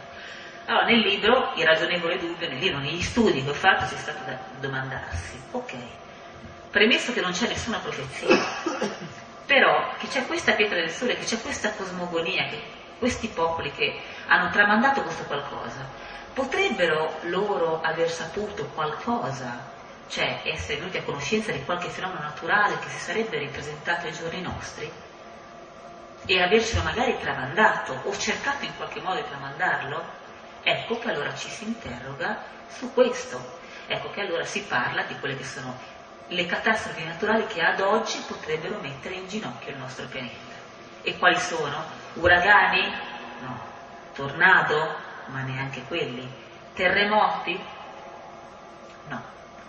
Quello che potrebbe veramente resettare la nostra attuale umanità è l'eruzione di un supervulcano.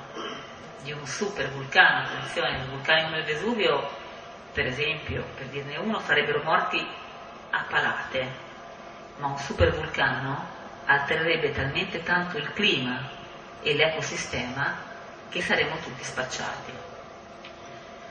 Il supervulcano, per esempio, è quindi un fenomeno che ci può mettere in ginocchio. La caduta di un corpo celeste, una cometa o un asteroide, queste cose, sì. Allora è di questo che bisogna parlare e su questo che bisogna anche concentrarsi.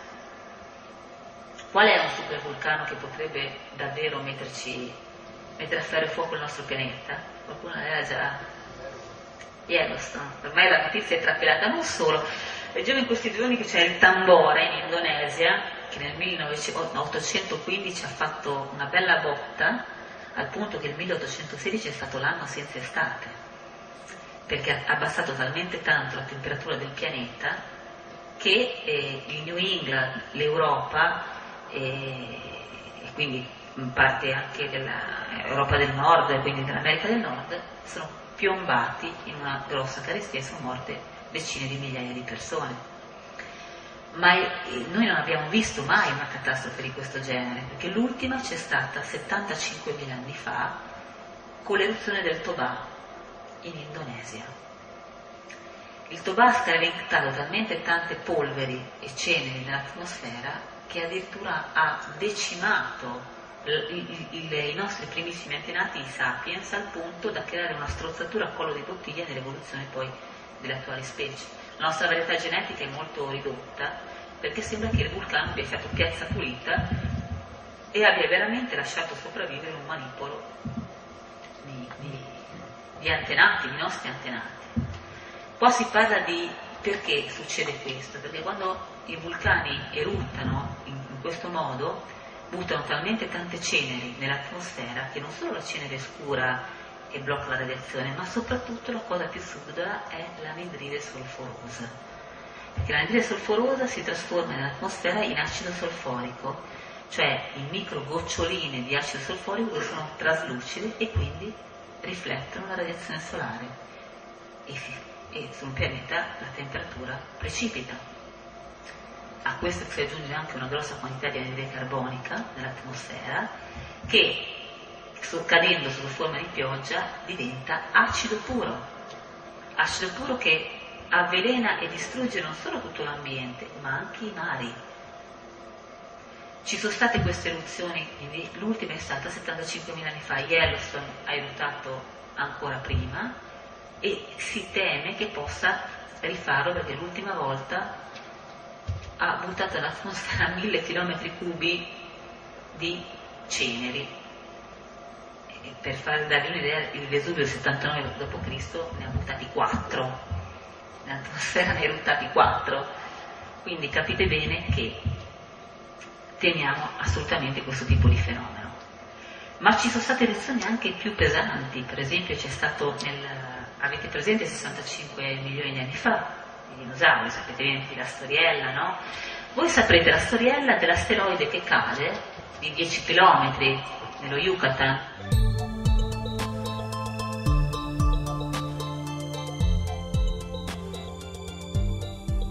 L'asteroide Chicxulub, che attualmente c'è una cicatrice di 180 km di diametro nel golfo dello Yucatan, nel golfo del Messico. Ma forse non sapete che in concomitanza di questo grande impatto asteroidale c'è stata una potentissima eruzione in India, nel Deccan, nell'altopiano dell'India, lasciando formazioni di basalto alte fino a 2000 metri che si chiamano oggi i trappi, dalla forma a scalino, del Deccan. Lì sono stati rilasciati veramente milioni e milioni di metri cubi di lava e di gas. Il cielo, l'atmosfera e i mari sono stati soffocati e avvelenati e tutte le forme di vita sono morte. Quindi il dinosauro, i grandi rettili, non sono morti dall'oggi al domani, ma sono morti in una lenta e lunga agonia nei millenni, nei milioni di anni poi che sono seguiti lentamente, soprattutto gli animali così grandi. E ringraziando il cielo, perché se i grandi rettili non fossero morti, noi oggi non saremmo qui, oppure avremmo la faccia da rettili, cioè ci saremmo evoluti da loro, perché i rettili mangiavano i piccoli mammiferi, e quindi i mammiferi non potevano evolversi. Come i rettili si sono tolti di mezzo, i mammiferi hanno potuto evolvere, forse, poi ognuno qua la pensa un po' come crede. Se diamo retta a Darwin, davvero c'è stata un'evoluzione dai mammiferi fino ad arrivare a noi oggi, sicuramente i rettili dovevano sparire dalla scena. Quindi questo, ancora più cruenta, è stata 250 milioni di anni fa, la grande estinzione del Permiano. Anche lì una colossale eruzione vulcanica conosciuta come Trappi della Siberia. C'è una zona delle Venche della Siberia gigantesca con questi trappi, queste rocce basaltiche. Lì addirittura sono state cancellate dalla faccia della terra il 90% delle specie viventi.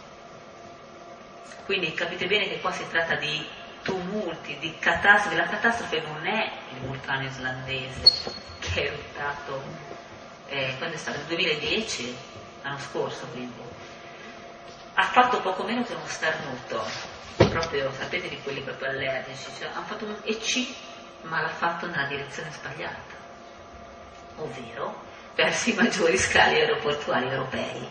Il problema non è stato una catastrofe ambientale, il problema è stata questa, una catastrofe economica per tutta la gente che è rimasta a piedi. Dite voi, perché è rimasta a piedi? È rimasta a piedi perché la cenere è vetro polverizzato, quindi la cenere in atmosfera significa avere del vetro, delle particelle di vetro, di silice che fluttuano. I motori grossi, potenti, i motori dell'aereo aspirano la cenere, la fondono e diventa una pasta vetrosa che li va a ingrippare e si fermano. Quindi quando c'è un'eruzione vulcanica non si deve prendere aerei, elicotteri e possibilmente si deve anche poco guidare con la macchina, perché e non si deve respirare la cenere, altrimenti, ripeto, è come se voi, sembra fuliggine la cenere, ma in realtà se voi la guardate al microscopio sono pezzetti di vetro spigolosi che spaccano i polmoni. Infatti al Vesuvio le persone sono morte prima asfissiate, anche perché poi è rovente la cenere che si respira. La morte per aspirazione polmonare di cenere è tremenda, perché si ha un soffocamento coi propri liquidi polmonari che si formano per l'inalazione della cenere. Quindi non si deve assolutamente prendere mezzi e quant'altro. Ecco cosa è successo in Islanda con il vulcano, che tutti... Ci avete fatto caso che i giornalisti dicevano il vulcano islandese, il vulcano, nessuno lo nominava, era innominabile perché Eyjafjalla si chiama, non è che si chiama Eyjafjalla, è scritto, poi Eyjafjalla è Jökull, ma Jökull è ghiacciaio in islandese, la K, la calotta sopra l'Eyjafjalla. Quindi il vulcano islandese ha fatto nulla, ce ne sono stati prima e dopo, per ultimo quello cileno, che ha fatto veramente... ha creato parecchi danni, ma era fuori dagli affari europei, quindi non se ne è praticamente parlato. Idem in Indonesia che sono state, e in Sud America che sono morte delle persone e evacuati a decine di migliaia. Quindi condizione necessaria e sufficiente perché un vulcano cambi il clima. Per esempio un altro tormentone era stato A che e adesso il clima sarebbe cambiato per l'eruzione del vulcano. Assolutamente no, perché il clima cambi deve esserci innanzitutto la colonna del vulcano, il plume, deve spingersi ad almeno dagli 8-9.000 metri di quota in su, perché fino a quella quota rimane all'interno della troposfera, quindi nell'area dell'atmosfera che è pulita dalle precipitazioni atmosferiche, quindi temporali, piogge e quant'altro. sopra quella quota entra nel circolo della stratosfera, quindi rimane nel cielo per lungo tempo, nei cieli dell'atmosfera per parecchio tempo, e si mette a girare intorno al globo alterando il clima, e non deve avere, come vi dicevo, grosse quantità di anidride solforosa. Quindi le eruzioni vulcaniche sì, possono essere dei fenomeni che possono spazzarsi via dalla faccia della terra. Quindi se erutta Yellowstone, gli americani saltano proprio in orbita direttamente, gli americani non li trovano più neanche con, devono sparare per trovarli, ma ne ha ripercussioni tutto il pianeta, perché si crea una catastrofe e uno squilibrio potente a livello ambientale. Questi tipi di vulcani quindi ci possono mettere in ginocchio. I vulcani come il Vesuvio, che si fa veramente il segno della croce, perché il Vesuvio, io il primo libro prima di questo qua lo scrissi proprio sul Vesuvio, perché ci sono 600.000 persone nell'area soggetta. C'è qualcuno di Napoli qui? No, vabbè, direte voi, siamo a Lovere, sotto le Alpi, magari qualcuno, qualche napoletano. Comunque ci sono 600.000 persone nella zona a rischio flussi piroclastici. I flussi piroclastici sono delle valanghe incandescenti di cenere e pomici che viaggiano a 250 km/h e a 300-400 gradi di temperatura, che spazzano via tutto. Non è l'Etna, che ti sposti, guardi la casa che brucia, ti rimetti con lo scalpellino a costruirla. Non è l'Etna, non sono le Hawaii. I flussi piroclastici sono la morte, è un blast nucleare, è un soffio atomico, dove passa è distruzione. Quindi quelle sono aree che non dovrebbero essere assolutamente popolate. Noi abbiamo 2.200.000 persone nella zona 1.100.000 persone nella zona gialla, cioè 600.000 nella zona rossa, cioè quella affetta dai flussi piroclastici, e poi c'è Napoli che mette la ciliegina sulla torta. Quindi se la montagna si sveglia, sono cavolacci amari per tutti noi. Non pensate che se tutto il Vesuvio abbia il meglio, i napoletani, non funziona così. C'è un piano di gestione dove per ogni comune, nel nord Italia soprattutto, è affiliato un comune della zona rossa. Qua non so chi li acchiopperanno, in Liguria mi sembra che Pompei, se non sbaglio, si trasferisce, però non ci sono state ancora predisposte le strutture per ospitare questa gente. Sarebbe un danno economico e una catastrofe che ci porterebbe a fondo. Quindi non auguratevi mai, per quanto uno possa amare, odiare il sud Italia, non auguratevi mai che erutti il Vesuvio, perché sono veramente brutte, è proprio una brutta situazione per tutti noi italiani. E perplessi, però vi dicevo, non sono questi i vulcani che dobbiamo temere. L'altra catastrofe che ci potrebbe mettere assolutamente in ginocchio sono asteroidi e comete, che potrebbero tranquillamente cadere sul nostro pianeta, e cadono da sempre. In Perù nel 2005, se vi ricordate, sul lago Titicaca ne è caduto uno di un paio di metri, ma a Tunguska nel 1908 c'è stata un'esplosione, sempre in Siberia, un'esplosione a pochi chilometri di quota, che ha raso al suolo centinaia di chilometri quadrati, ma non si è mai capito cosa fosse successo. Probabilmente è esploso a qualche centinaio di metri o un paio di chilometri d'altezza, o un asteroide o una cometa. Poi ovviamente la fantasia lì si è sbizzarrita. Quindi da sempre continua a cadere, e cade tutt'oggi roba dal cielo. Direte voi, vabbè, abbiamo una flottiglia di sonde, satelliti in orbita, ce ne accorgiamo. Non è così semplice. Non è così semplice, perché questi corpi sono scuri, piccoli, irregolari, con delle orbite soggette a variazioni, e talvolta fortemente inclinati e retrogradi rispetto all'eclittica, quindi al piano di rotazione dei pianeti. Quindi non è così semplice vederle, e dovremmo vederle, per poterci difendere da loro, almeno un anno e mezzo prima, come minimo. E dimenticate il film Meteor, non so se l'avete visto, degli anni 60, con i missili che vengono, scordatelo, e quella è la cosa peggiore, perché magari lo rompiamo in due e poi abbiamo due problemi che ci piombano sulla testa.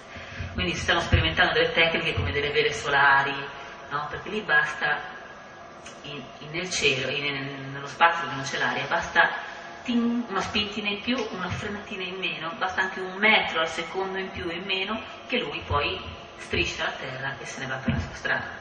Quindi dipingerlo di bianco così la radiazione solare lo spinge, metterci una vela solare, rimorchiarlo, cose un po' stravaganti, però sicuramente più efficaci di quella più spettacolare che è quello di bombardarlo, ma poi sono molto duri, sono delle palle di ferro e di nickel, cioè, noi non abbiamo un arsenale militare così potente per spaccare o addirittura disintegrare una roba del genere. Torniamo ai Maya. Potevano i Maya sapere queste cose qua? Per esempio che sì, nel 2012, ma vi ho spiegato cos'è, ai tempi nostri, diciamo, ok? Si sarebbe verificato l'eruzione di un supervulcano, per esempio? Potevano saperlo? Allo stato attuale delle nostre conoscenze la risposta è no, perché noi non possiamo prevedere quando un vulcano si rimette in movimento. Attenzione, noi possiamo prevedere, o quantomeno non in tempi lunghi, noi lo possiamo sapere da qualche settimana a qualche mese prima. Quindi, ritornando al Vesuvio, che è il vulcano più monitorato del mondo, noi possiamo capire da tutta una serie di cambiamenti fisico-chimici che subisce il vulcano, quindi la temperatura, la composizione chimica delle falde acquifere, la fuoriuscita di gas come CO2, l'anidride carbonica che uccide la vegetazione, gli animali e altre cose, possiamo capire che il vulcano si sta rimettendo in moto, si sta svegliando. Avete mai visto Dante's Peak, il film La furia della montagna? Ecco, quello è un buon, a parte qualche piccola imprecisione, quello è un buon film che fa capire, no, la prima parte, i segnali premonitori.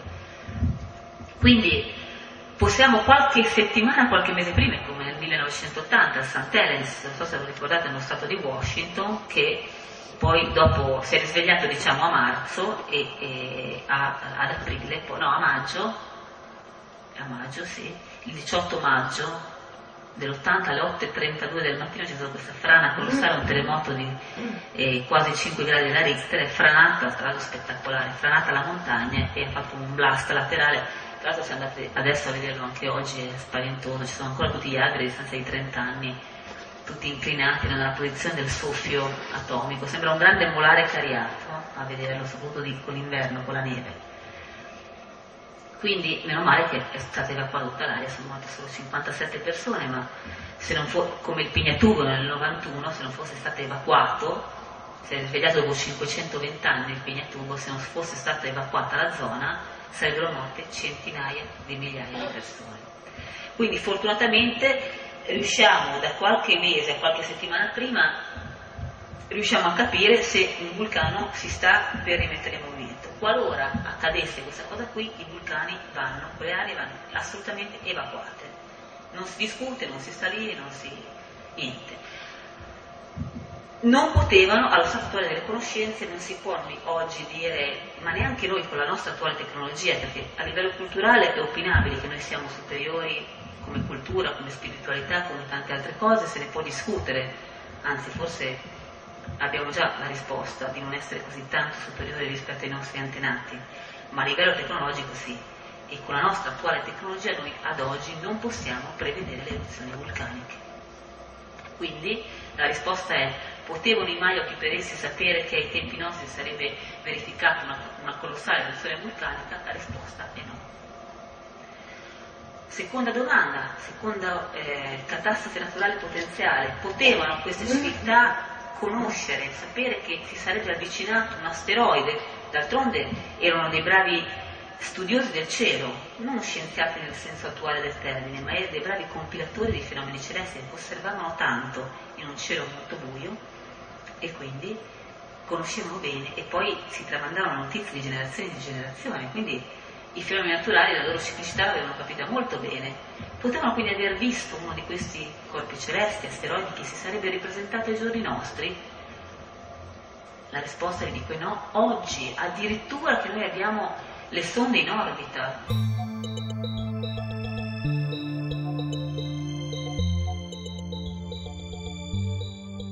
E i telescopi astronomici, l'Hubble e via dicendo, no, perché sono scuri.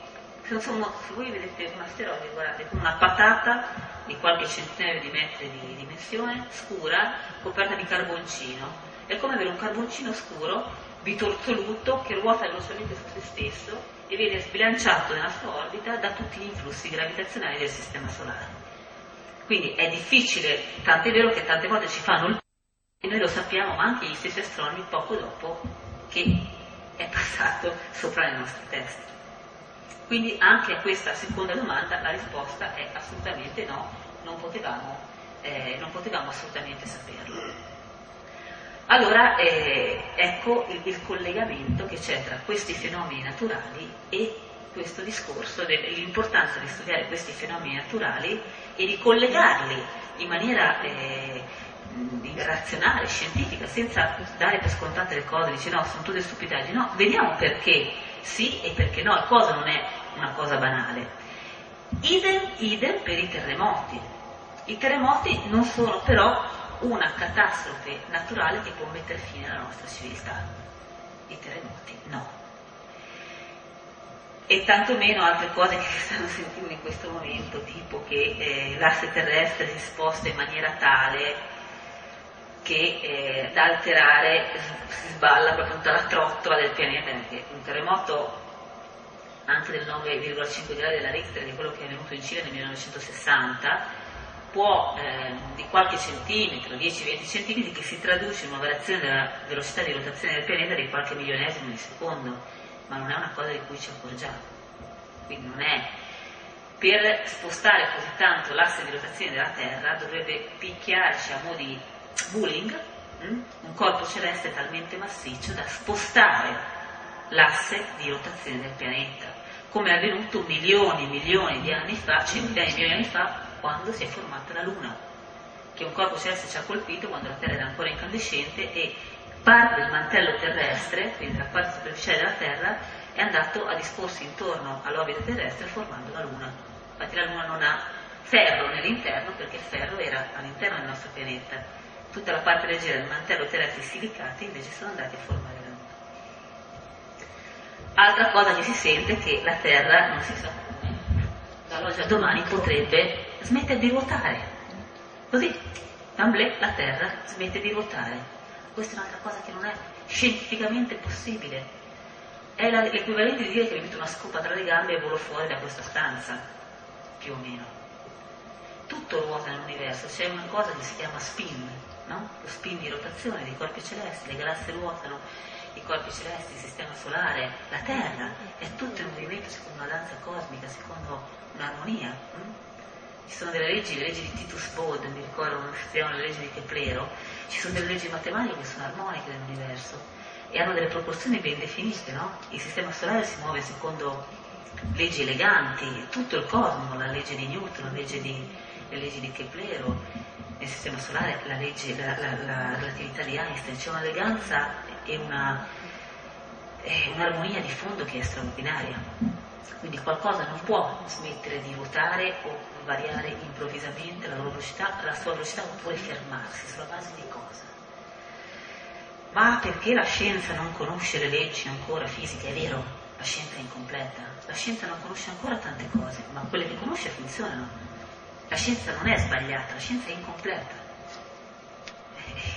E parlando di meccanica quantistica si andrebbe a nozze nel sostenere ancora di più questo concetto, perché è la fisica dei quanti, no? Delle infinitamente piccole, che più di ogni altra ci dice che ancora ci sfuggono dei concetti.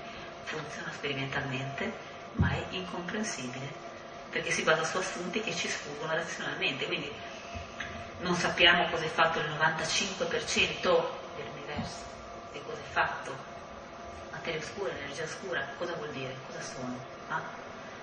Quindi non sappiamo cosa è fatto il 95%, cosa sarà il nostro DNA, spazzatura, il DNA, il 95%, anche no direi, no? Cioè una fetta troppo grossa, non sappiamo tante cose, però quelle che sappiamo funzionano. Quelle che sappiamo ci hanno fatto andare in orbita, ci permettono di telefonare, i telefoni cellulari, il satellite, l'uomo nello spazio, le foto che ci arrivano dai pianeti del sistema solare, tutta la nostra internet, tutta la nostra tecnologia si basa su cosa?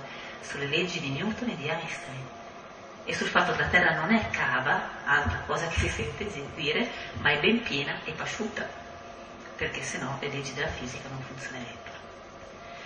Quindi, tutto questo per dire e riassumerlo in un concetto, che ci sono dei fenomeni naturali che possono mettere fine alla nostra civiltà, ce ne sono altri che invece ci fanno tanto male, cioè creano tante vittime ma non possono mettere fine alla nostra civiltà, e quando accadono, attenzione, accadono perché siamo noi a metterci nelle condizioni di essere uccisi da questi fenomeni naturali, perché le eruzioni vulcaniche avvengono in posti che sono palesemente a rischio e si costruisce, ormai a Napoli si è costruito fin sopra praticamente il gran cono vesuviano, perché nei terremoti, non sono i terremoti ad uccidere l'uomo, ma sono i palazzi che gli crollano sulla testa. E per dire solo una, l'ultima, ci sono milioni di americani, Los Angeles, che fa tanti milioni di abitanti, che sta aspettando di venire rasa al suolo da un momento all'altro, perché il segmento sud della faglia di Sant'Andrea si rimetterà presto in movimento. Allora, l'uomo si mette nelle condizioni di essere flagellato dalla natura, sa che il sovrappopolamento, l'avidità, l'economia, tante cose mettono l'uomo, collocano l'uomo in una posizione dove non dovrebbe stare, proprio logisticamente parlando. Ok? Altra cosa, per esempio, che mi viene da dirvi è l'attività solare. Si parla molto di questo sole che nel 2012 chissà cosa farà. Il sole periodicamente ogni 11 anni aumenta di intensità e la sua attività viene manifestata attraverso le macchie che ricoprono la sua superficie, la fotosfera solare. Non sappiamo perché lo fa, ogni 11 anni, da sempre, lui lo fa. Il problema è che non ce ne fregava assolutamente nulla di quello che faceva il sole 200 o 100 anni fa. Anzi, magari vedevamo qualche bella aurora, la vedevamo spingersi addirittura ai Caraibi, è successo di aurore che sono spinte alle medie latitudini, di solito si vedono nelle alte latitudini, no? Ma noi di quello che faceva il sole a 150 milioni di chilometri non ce ne frega niente. Oggi, permettetemi, giusto per alleggerire un po' i toni, se una persona è sul gabinetto che sta facendo le sue cosine, deve preoccuparsi su quello che fa il sole a 150 milioni di chilometri, perché l'impianto fognario, piuttosto che se sei sotto la doccia, il tutto è legato alla corrente elettrica, la quale corrente elettrica ad alta tensione è legata a sovraccarichi che sono vulnerabili rispetto alle tempeste magnetiche solari. Quindi non siamo noi a essere vulnerabili, è la nostra tecnologia, dentro la quale però ci siamo incassati a mo' di polmone d'acciaio. Quindi la stessa tecnologia che ci ha reso così, tra virgolette, evoluti, ci ha reso anche mostruosamente fragili e vulnerabili. Se sono morte 15.000 persone in Giappone, è perché i giapponesi hanno fatto veramente un grosso errore. Non sono neanche morti per il terremoto, sono morti per lo tsunami. Ma il Giappone si trova in un contesto geodinamico, cioè di zolle, no? Di placche che si muovono, dove lì non si dovrebbe costruire neanche una baracca di legno, figuratevi le centrali nucleari. Va bene, le vogliamo costruire, ok, ma non puoi mettere delle barriere alte 6 metri in un mare che si aspetta onda di tsunami di 30-40 metri. Quindi capite bene, in Indonesia nel 2004 250.000 persone. L'Indonesia è un'altra terra maledetta come il Giappone, lì c'è stato il Toba, c'è stato il Tambora, c'è stato il Krakatoa, è una terra vulcanica e sismica, stessa situazione del Giappone. Cosa hanno fatto in tutto l'Oceano Indiano? Hanno tolto tutta la vegetazione lungo le coste, non c'è più una mangrovia. Avete presente le mangrovie? Quelle piante, no? Tutte intricate. A una mangrovia gli fa un baffo un'onda di tsunami, te la spezzetta e non arriva. Le persone che non hanno tolto delle isolotte, che non hanno tolto la copertura vegetale, hanno sentito muovere il terreno, hanno preso il pentolino per la colazione, si sono spostati 100 metri più nell'entroterra e non si sono neanche accorti dello tsunami. Quindi abbiamo alterato degli equilibri importanti e ne paghiamo le conseguenze. Ora, se ci piove una cometa in testa o se eruta un supervulcano, noi non possiamo fare niente, ma se muovono decine o centinaia di migliaia di persone per terremoti, tsunami e tutto quello che succede, è colpa nostra. Se tra qualche anno saremo tutti al buio, perché il Sole il prossimo anno, nel 2012, casualmente, dovrebbe raggiungere il suo massimo di attività, come ogni 11 anni ci aspettiamo tempeste magnetiche tipo quella del 1989 in Quebec, Il problema è che al tempo c'era la corrente continua di Edison, non era neanche ancora stata messa la corrente alternata di Tesla, che poi è venuta, meno male, dopo, perché avrebbe fatto sicuramente più danni. Però anche la corrente continua ha fatto un casotto, perché la corrente continua, c'è un cavo per ogni elettrodomestico che hai, no? Quindi c'era un groviglio che è venuto giù tutto affolminato dalla gente, e quindi paradossalmente Edison è andato in pensione, poi si è, è stata utilizzata la corrente alternata di Tesla. Allora, oggi cosa succede? Che gli americani, che sono quelli che fanno tutti i casini, li fanno loro, non aderiscono al protocollo di Kyoto quando emettono il 40% da soli dei gas serra in atmosfera. Cosa succede poi? Che gli arrivano gli uragani addirittura a New York. Cioè, il mare si sta... Vabbè, a parte il fatto che hanno fatto tutto un tantama anche in questi giorni qui dell'uragano che avrebbe distrutto, Cioè, era piuttosto evidente che non succedesse nulla. Attenzione, 4 milioni di persone senza corrente non è nulla per un uragano di un certo tipo. Un uragano è alimentato dall'aria calda, dall'aria calda e umida che sale dal mare e dalla rotazione terrestre della forza di Coriolis, che sono due fattori che aumentando l'altitudine vanno a diminuire. Si raffredda l'acqua del mare e la rotazione terrestre è più lenta, no? Andando dall'equatore verso i poli. Quindi era ovvio che un uragano perdesse energia e diventasse una tempesta subtropicale, c'è stata alla fine a New York un acquazzone. Ma nel 2005 sono stati bastonati a sangue da Katrina, che ha fatto veramente migliaia di morti e miliardi di dollari di danni, e adesso gli è arrivato un uragano niente meno che fino a New York. Il pianeta continua a scaldarsi, il mare continua a scaldarsi. Questi non gliene frega di niente di meno di aderire al protocollo di Kyoto, e va bene così. Questa è una. Poi l'altra cosa, vi stavo dicendo della corrente elettrica, sono gli unici a avere i cavi alla corrente ad altissima tensione, cioè per distanze lunghissime. Noi in Europa non siamo messi così male. La corrente come funziona? Che deve essere consumata tutta all'istante, non può essere accumulata e dice questa la metto da parte per domani. No, la corrente la devi consumare subito. Se non la consumi e arriva un sovraccarico da parte di una tempesta magnetica, si fondono tutti i trasformatori. Il trasformatore è una cosa molto costosa, pesante e lunga da riparare, quindi tutti rimangono al buio. Al buio vuol dire non la candela, vuol dire che non funzionano la sanità, i sistemi radar, satellitari, vuol dire buio. Quindi a noi che ce ne fregava delle tempeste magnetiche, nulla. Ci frega oggi, ci mettono in ginocchio perché saltano i sistemi radar per pilotare aerei, navi e tutto quello che c'è, i telefonini nostri chi se ne frega, ma la corrente elettrica vuol dire tutto, la corrente elettrica. Allora noi siamo vulnerabili, la nostra tecnologia è vulnerabile e noi di conseguenza rispetto ad essa. Questi sono i dati reali sui quali bisogna riflettere, poi tutto il resto sono, come vi dicevo prima e concludo, tormentoni popolari legati a questa strizza, si dice in termini, che abbiamo in una fine del mondo che non è predestinata, ma ce la stiamo veramente cantando e suonando, noi ce la stiamo confezionando noi su misura, questa fine del mondo incommente. Quindi altri tormentoni, tipo il 2012 entriamo nell'era dell'acquario, nell'appendice del libro, tra l'altro quello dei Maya, ho scritto che, a parte il fatto che è una cosa simbolica che il Sole entra nelle costellazioni ogni 2000 anni, ma nell'era dell'acquario ci entriamo nel 2500, mi sembra 60 d.C., quindi che è un pesce, rimane un pesce per l'altro mezzo millennio, che è un ariete come me anche, oppure che la Terra si allinea col... Questa devo ancora ben capirla, un po' l'ho spiegata ma ancora faccio fatica, si allinea col campo magnetico, no, l'asse terrestre si allinea col centro della galassia.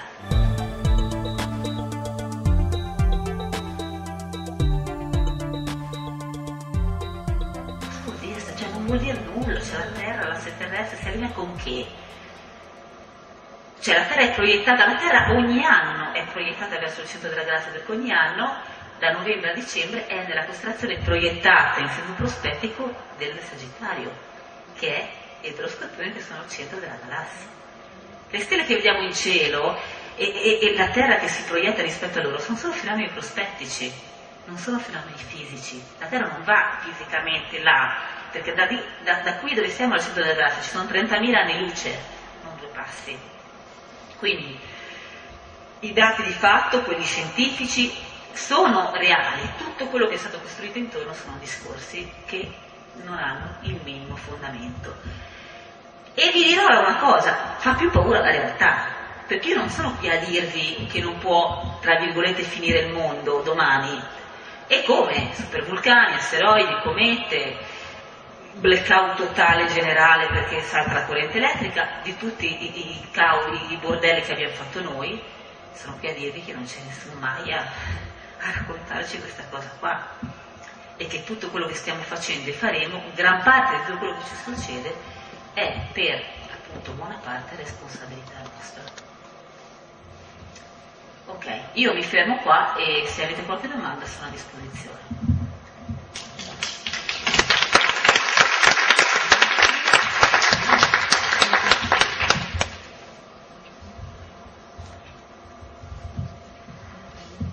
È stata chiarissima? No, nel senso che siete o sconvolti o addormentati, basiti. Perché tante volte la realtà è molto più, come sempre, la realtà è molto più, supera sempre le più pessimistiche previsioni. Sì. Sì.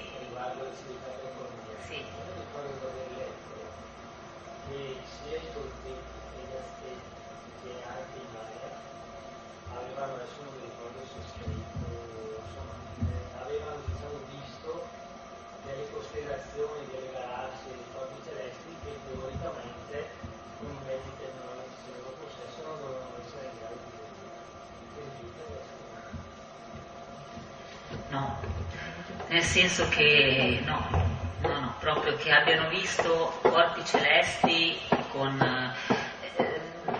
Allora, abbiamo trovato degli strumenti molto artigianali, tipo delle, che ne so, meridiane, anche per esempio in Perù, sorti di, ma non so neanche come chiamare, strumenti che ad occhio cercavano di calibrare la distanza con l'orizzonte, le dimensioni, esatto, però di lì a dire che avevano degli strumenti tecnologici per vedere il cielo, tipo dei telescopi, sebbene non mi senta di dire che è impossibile, perché ripeto, io per esempio ad Antigua, mi sembra,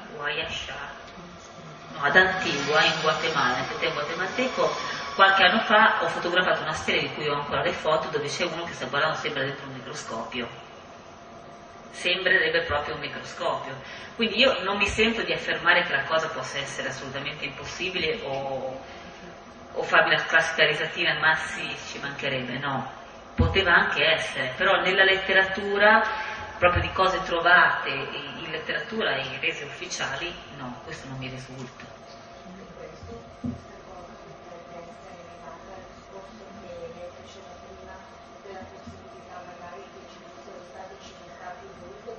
Assolutamente sì. Assolutamente sì, sì, sì, questo può essere.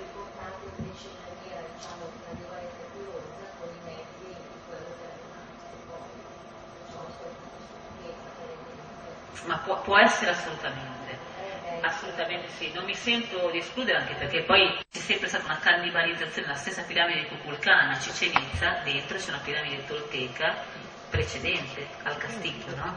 Al tempio di Kukulkan, quindi è piuttosto evidente che lì c'è stato un rimaneggiamento, un furto di quello che c'era. Mi viene in mente anche i peruviani, no? Che a un certo punto questi poveracci hanno provato a emulare quello che hanno trovato prima, cioè le costruzioni, sapete, a catapalto, no? A incastro, ma lo vedi lontano 1 chilometro, quelle costruite dai peruviani e quelle che c'erano già, ma loro lo scrivono anche, i commentatori spagnoli hanno anche scritto che loro dicevano che cercavano di emulare qualcosa che invece non sono riusciti a fare. Tant'è vero che nel Coricancia, la chiesa, il Tempio del Sole a Cusco, ci sono delle cose allucinanti, cioè tipo pietre così e poi pietre che vanno da lì, da una parte all'altra di questo palco, fatte così, tutte incastrate, con la chiesa di Santo Domingo sopra, terremoto, viene giù tutto, le mura non si muovono, perché erano costruite, se le vedete, non ci si infila neanche una lametta dentro. E sono rocce di 500 tonnellate, che a 3.000 metri di porto, come le muovi? Come le muovi? Quindi la nostra attuale conoscenza delle civiltà antiche è assolutamente lacunosa e incompleta, va riscritta tutta, da capo a piedi, ma non per delle congetture tipo quelle degli egizi che dicono abbiamo trovato la statua di Kefren vicino alla piramide di Kefren, quindi la piramide è costruita a Kefren. Queste sono congetture assurde. Qua si parla di scienza, di dati di natura geologica, astronomica, di testi, di racconti di gesuiti, di commentatori spagnoli, cioè si parla di dati oggettivi, di scienze sperimentali che non sono e non possono essere messe in discussione. E una roccia profondamente erosa dall'acqua nell'Egitto non può essere messa in discussione, che non appartiene a 2500 anni fa, a 4500 anni fa. Punto. Cioè non c'è neanche da discutere, quella è scienza sperimentale. La scienza sperimentale non si discute. Si possono discutere le congetture, le estrapolazioni, ma non la scienza sperimentale così.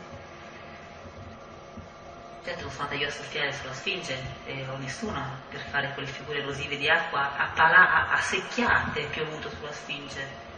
Non è stato il vento, perché le figure sono radiali, è un ruscellamento sul dorso della Sfinge. Quindi di cosa stiamo parlando?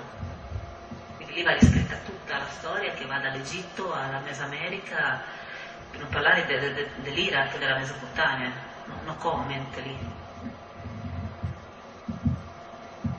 Altre domande? Siete sempre più infossati. Va bene, allora se non c'è nient'altro da dire, io ho un sito internet che non costa nulla, se volete andare a fare un giro potete andare, e per il resto grazie dell'attenzione e alla prossima. È importante sapere che c'è. Grazie. No, io mi tranquillizzo nella misura in cui io vi dico la verità poi può essere tranquillizzante oppure no, però almeno è vera, cioè è così. Vera non perché ovviamente la dico io.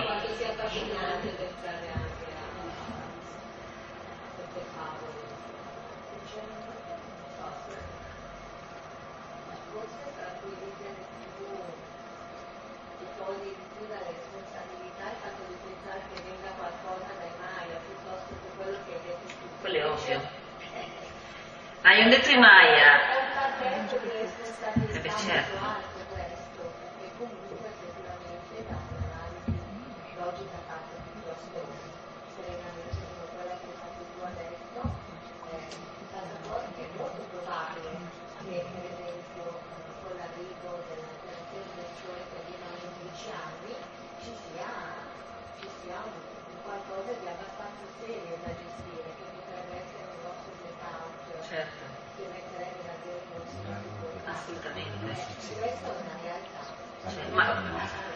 Certo, ma immaginate anche se i Maya potevano sapere a che livello tecnologico saremmo stati noi oggi.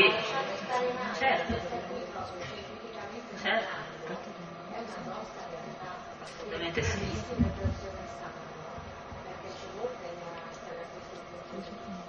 Lo so, ma c'è un sistema anche che tende a tenere dell'ignoranza, purtroppo, dalla disinformazione.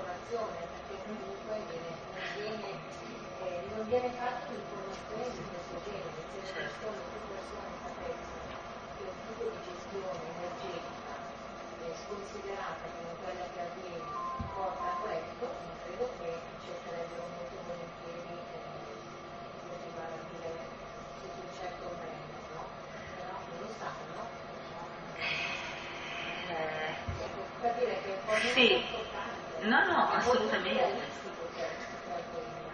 Io infatti dico sempre a tutti, cercate di veramente, ognuno io le mie idee me le tengo per me, cioè io vi riferisco i dati oggettivi, perché non sarebbe poi a porte chiuse, diciamo, ai microfoni spenti posso anche dire quello che penso, se non penso, però di fatto io vi dico i fatti come stanno, e fatti che non sono in discussione, perché sono nella letteratura scientifica, quindi cioè la scienza non è in discussione, è quello che è sperimentale da chiunque in qualsiasi momento, in qualsiasi posto. Quindi io suggerisco sempre alle persone di non farsi rintronare da tutti questi tormentoni, fine del mondo, profezie, sensitivi, maghi e quant'altro, ma di andare ad attingere informazioni direttamente alla fonte e poi farsi la propria idea.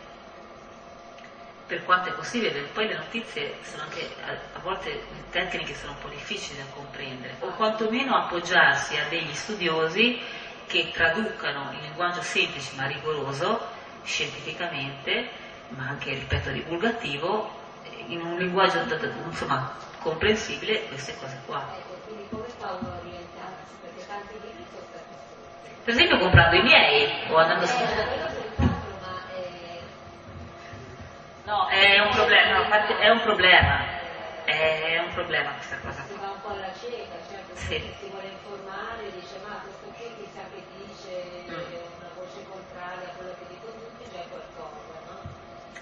Ma guarda, da questo punto di vista sono anche un po' in imbarazzo, perché mi verrebbe da dirle, guardi, e questo sicuramente lo dico, guardi sempre la biografia, cioè chi è quello che sta scrivendo. Mi verrebbe da dire, guardate anche se questa è una persona laureata, dove lavora, cosa fa nella vita, però è anche vero che ci sono tanti studiosi accademici che sono delle teste veramente di marmo e che valgono veramente poco. Però nel momento in cui leggete questo che si occupa di spiriti, spiritualità, del pianeta, cioè anche queste cose un po' troppo mistiche, un po' troppo così, no? Cioè cercate sempre di vedere una competenza tecnica dietro a chi scrive, perché almeno avete la garanzia che c'è comunque un lavoro sempre sperimentale, cioè sono dei dati che questo non se l'è segnati di notte, ma se l'è, voglio dire, li ha constatati sul campo, questo è molto importante secondo me. E poi però ora, a parte gli scherzi, di persone purtroppo che fanno questo lavoro di tradurre dal tecnico scientifico difficile a un linguaggio semplice per il grande pubblico come quello che faccio io, purtroppo siamo in pochissimi a farlo, ahimè, perché comunque gli scienziati se non sono interessati a sbattersi più di tanto per tradurre in linguaggio semplice per la gente, sono presi e fossilizzati nei loro studi e d'altro canto tante volte sono frustrati da vedere che c'è il pinco pallo di turno che fa l'astrologo, il mago, i vari otelma di turno che comunque vanno a parlare in televisione, quello ho studiato 30 anni e si trova magari a fare l'operatore ecologico e quindi anche magari un po', come dire, sapete che c'è, andate a quel paese, sentitevi lui e schiattate. Cioè c'è anche tutta la componente psicologica che nel nostro paese davvero è messo malissimo, di chi studia tanti anni e si trova a non aver riconosciuto niente per tutto quello che fai e studia. E io sono una di quelle, comunque non credete, che sia anch'io messa, purtroppo è così, cioè è un po' più è quasi una missione quella di dire ok, io voglio dire alle persone come stanno veramente le cose, però cioè, è molto più semplice starsene tra pochi accademici, parlare il linguaggio tecnico e tutto, che buttarsi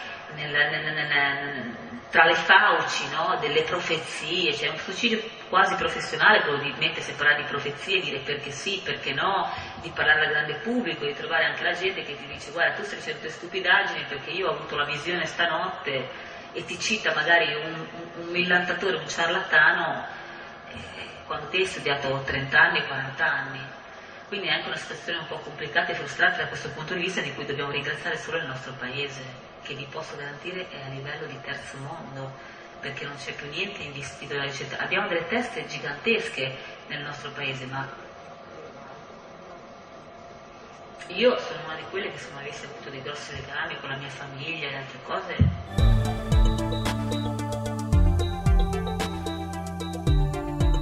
Poi io amo molto comunque il mio paese perché era, ho girato tanto e come l'Italia davvero, come clima, come cibo, come tante cose, ma anche gli italiani da un certo punto di vista sono speciali, però la nostra veramente, la nostra ossatura politica, quelli che ci governano, ma non dico adesso, non voglio entrare in disposizioni di natura politica, in generale siamo proprio messi male, che sia sinistra, che sia destra, che sia centro. non c'è spazio alla ricerca, la gente che studia tanti anni va veramente a fare il cassiera al supermercato, si tira a campare, si vive acrobaticamente cercando di campare un po', di campare alla belle meglio, però è frustrante, ti viene veramente voglia di dire ma sai che c'è, io vado a fare la velina e guadagno sicuramente molto di più. Bisogna essere. Con tutto il rispetto per chi fa la velina, cioè, per carità, però voglio dirti, no, chi me lo fa fare, studiare? Cioè è una cosa che fai per te stesso, per un fuoco sacro che hai dentro, per una missione che vuoi portare avanti, per una crociata che vuoi portare avanti, ma alla fine della fiera è una crociata che non ti riconosce nessuno a noi, nel nostro paese.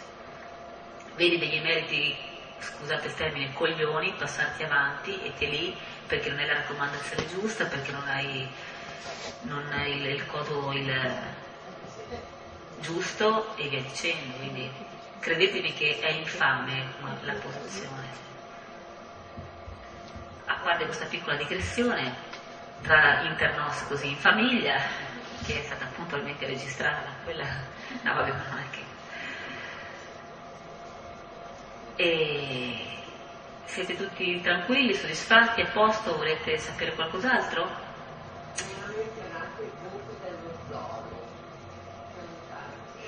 Ma guarda, il buco nello ozono è un'altra di quelle cose che è un po' a confine tra la leggenda metropolitana, no, nel senso che noi, più che il buco dello ozono è il buco del campo magnetico terrestre, io le direi. C'è uno squarcio gigantesco che copre praticamente quasi tutto l'oceano Atlantico meridionale, che si chiama, in italiano, penso la scrivo in inglese, comunque grande anomalia magnetica del Sud Atlantico. E quello è preoccupante, perché è il nostro campo magnetico che sta facendo un po' le bizze, però ci sta. Ci può anche stare che il nostro campo magnetico ma viene tenuto sotto controllo. Il buco dell'ozono segue molto l'attività solare, perché sapete che l'ozono si forma per il bombardamento degli ultravioletti solari nelle molecole dell'area della stratosfera. Noi siamo oltre i 10 km di quota. L'ossigeno, O2, la molecola di ossigeno, viene colpito dalla radiazione ultravioletta, si scinde in O e O e gli O singoli vanno a ribeccare gli O2 e formano O3, che è l'ozono. Una volta che l'O3 si è formato, quindi per attività, cioè a causa della radiazione ultravioletta, assorbe ancora a sua volta la radiazione ultravioletta, quindi questo è l'ozono. Sapete che l'ozono viene distrutto dai clorofluorocarburi, cioè elementi chimici a base di cloro e di fluoro, che vanno a rubarsi quegli O raminghi che vengono prodotti dalle radiazioni solari, quindi non vanno a combinarsi con gli O2 e l'ozono non si forma. Questo è. Periodicamente l'ozono oscilla di spessore proprio per fenomeni naturali e sembra che ultimamente sia un attimino più solido perché è stato ridotto molto il gas all'interno di queste bombolette, però questo è quello che a livello ufficiale, poi a livello ufficioso, quello che combinano. Nel libro che ho finito di scrivere proprio in questi giorni, che poi uscirà il prossimo anno, poi mi sono anche cimentata in tutti i pasticci probabili, presunti però, di natura climatica che forse sta anche combinando l'uomo, per dire l'ARP, tutte queste cose qui, di radiazione elettromagnetica e eccetera. Però questa è un'altra storia. Questo è il prossimo anno, così vi vengo a trovare e vengo a fare un giro qua sul.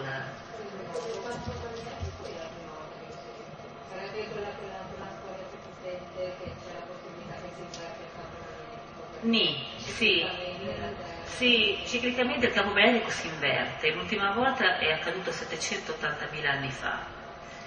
Non sappiamo quando si inverte, con che frequenza, come e perché. Cioè non sappiamo niente su questo fenomeno, non sappiamo neanche come mai esiste, come si forma il campo magnetico. Ci sono dei modelli, no? La Dian auto eccitata, eccetera, eccetera, però d'altronde a 6 km di sottosuolo di profondità non ci siamo nel sottosuolo, quindi non possiamo sapere, ci sono dei modelli ma ci sono pressioni e temperature talmente inaudite che è difficile andare a constatare di persona. Periodicamente si inverte, però non, se si inverte, questo è stato un altro tormentone, si inverte il campo magnetico, va a zero il nostro ombrello elettronico e noi siamo, perché due cose ci protegge a noi, l'atmosfera terrestre e il campo magnetico. L'atmosfera per quello che riguarda gli ultravioletti, tutte le radiazioni, ma le bombardate che ci dà il sole, se non ci fosse il campo magnetico, ciao. l'atmosfera non potrebbe reggere a delle eruzioni di massa coronale e a dei flare solari. C'è il campo magnetico che le devia, no? Allora, non lo sappiamo. Periodicamente si inverte, però le stavo dicendo, non ci sono nella documentazione storica, quindi nelle rocce, quindi nelle dorsali, comunque nelle rocce molto antiche, prove che il campo magnetico sia mai andato a zero. Cioè noi abbiamo prove che periodicamente si è invertito dall'orientazione dei minerali ferromagnetici nelle lave, però che sia andata a zero non abbiamo nessun tipo di prova. Quindi per quello che ne sappiamo vuol dire che lei deve considerare la Terra come avvolta da un'aura elettrica, ok? Che ha uno squarcio in prossimità della parte sud dell'Oceano Atlantico. No, in questo momento no, e sta tendendo ad allargarsi.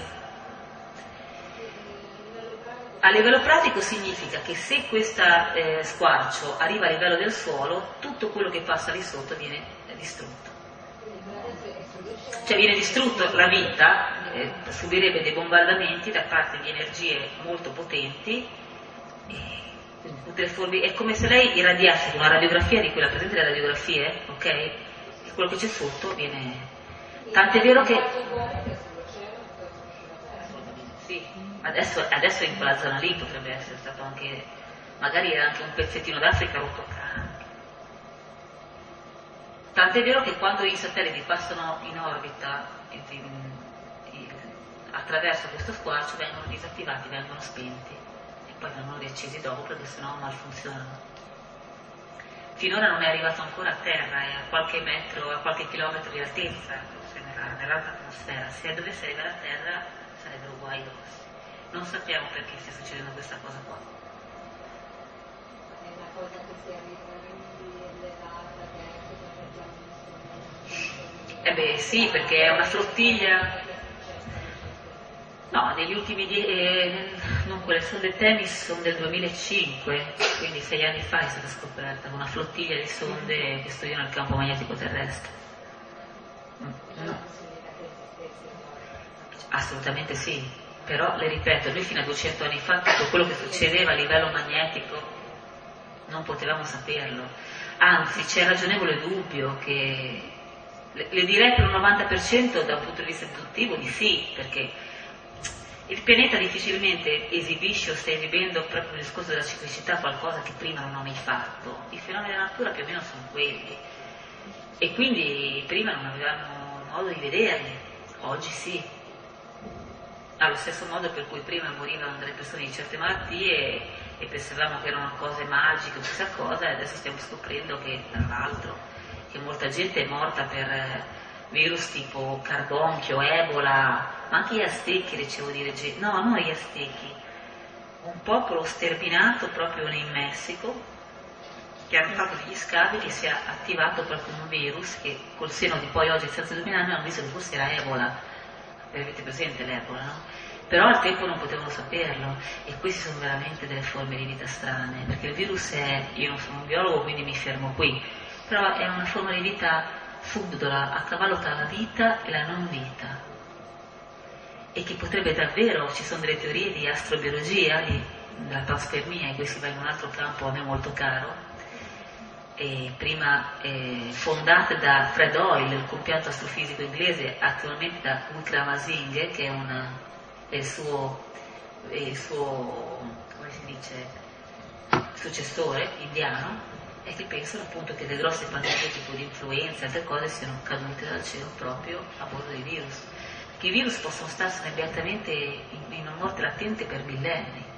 I virus, i batteri, loro sono i veri giganti dell'evoluzione, i veri proprietari del nostro pianeta, perché ci sono dei batteri che resistono a condizioni di vuoto spinto, che resistono negli impianti nucleari, che resistono appunto nello spazio, e che mangiano acido solforico, stanno in fondo al mare a 100 gradi di temperatura, con pressioni di decine, centinaia di atmosfere, e stanno sereni e tranquilli. Siamo noi la forma di vita fragile, siamo noi che siamo a rischio per quello che combiniamo noi. Siamo batteri estremofili, organismi estremofili, sono dei titani e i virus fanno parte di questa categoria. Gli estremofili sono dei batteri, ma i virus, io credo nella mia ignoranza però totale da questo argomento, perché non è... Però mi sembra di aver letto che ancora siamo molto in alto mare nella comprensione dei virus, tant'è vero che il virus non è curabile. L'HIV è un virus curabile, il raffreddore non si cura mica. Si aspetta. L'aspirina, il come si fluibucil, cioè, aiutano a alleviare i sintomi, ma non lo mandi via il virus. E ci sarebbe anche da domandarsi da dove caspita arrivano questi.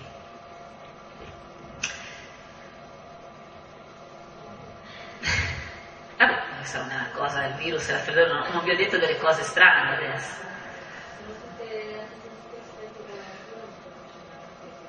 Ma si potrebbe parlarne fino a domani, nel senso che alla fine ci sono tante cose che si intersecano, no?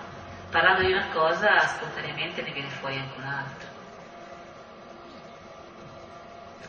Signori cari, vi alzate o volete stare ancora qui? Siete comodi nella poltroncina, sì?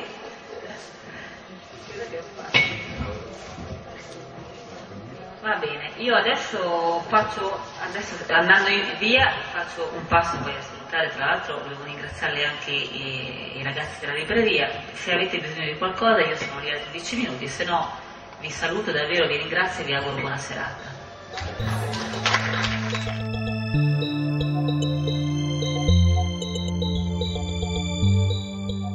Gli inserti musicali che avete ascoltato in questa puntata di Atlanticast sono tratti dalla canzone Poseidon, realizzata da Ruby Seb, appartenenti all'omonimo album Poseidon.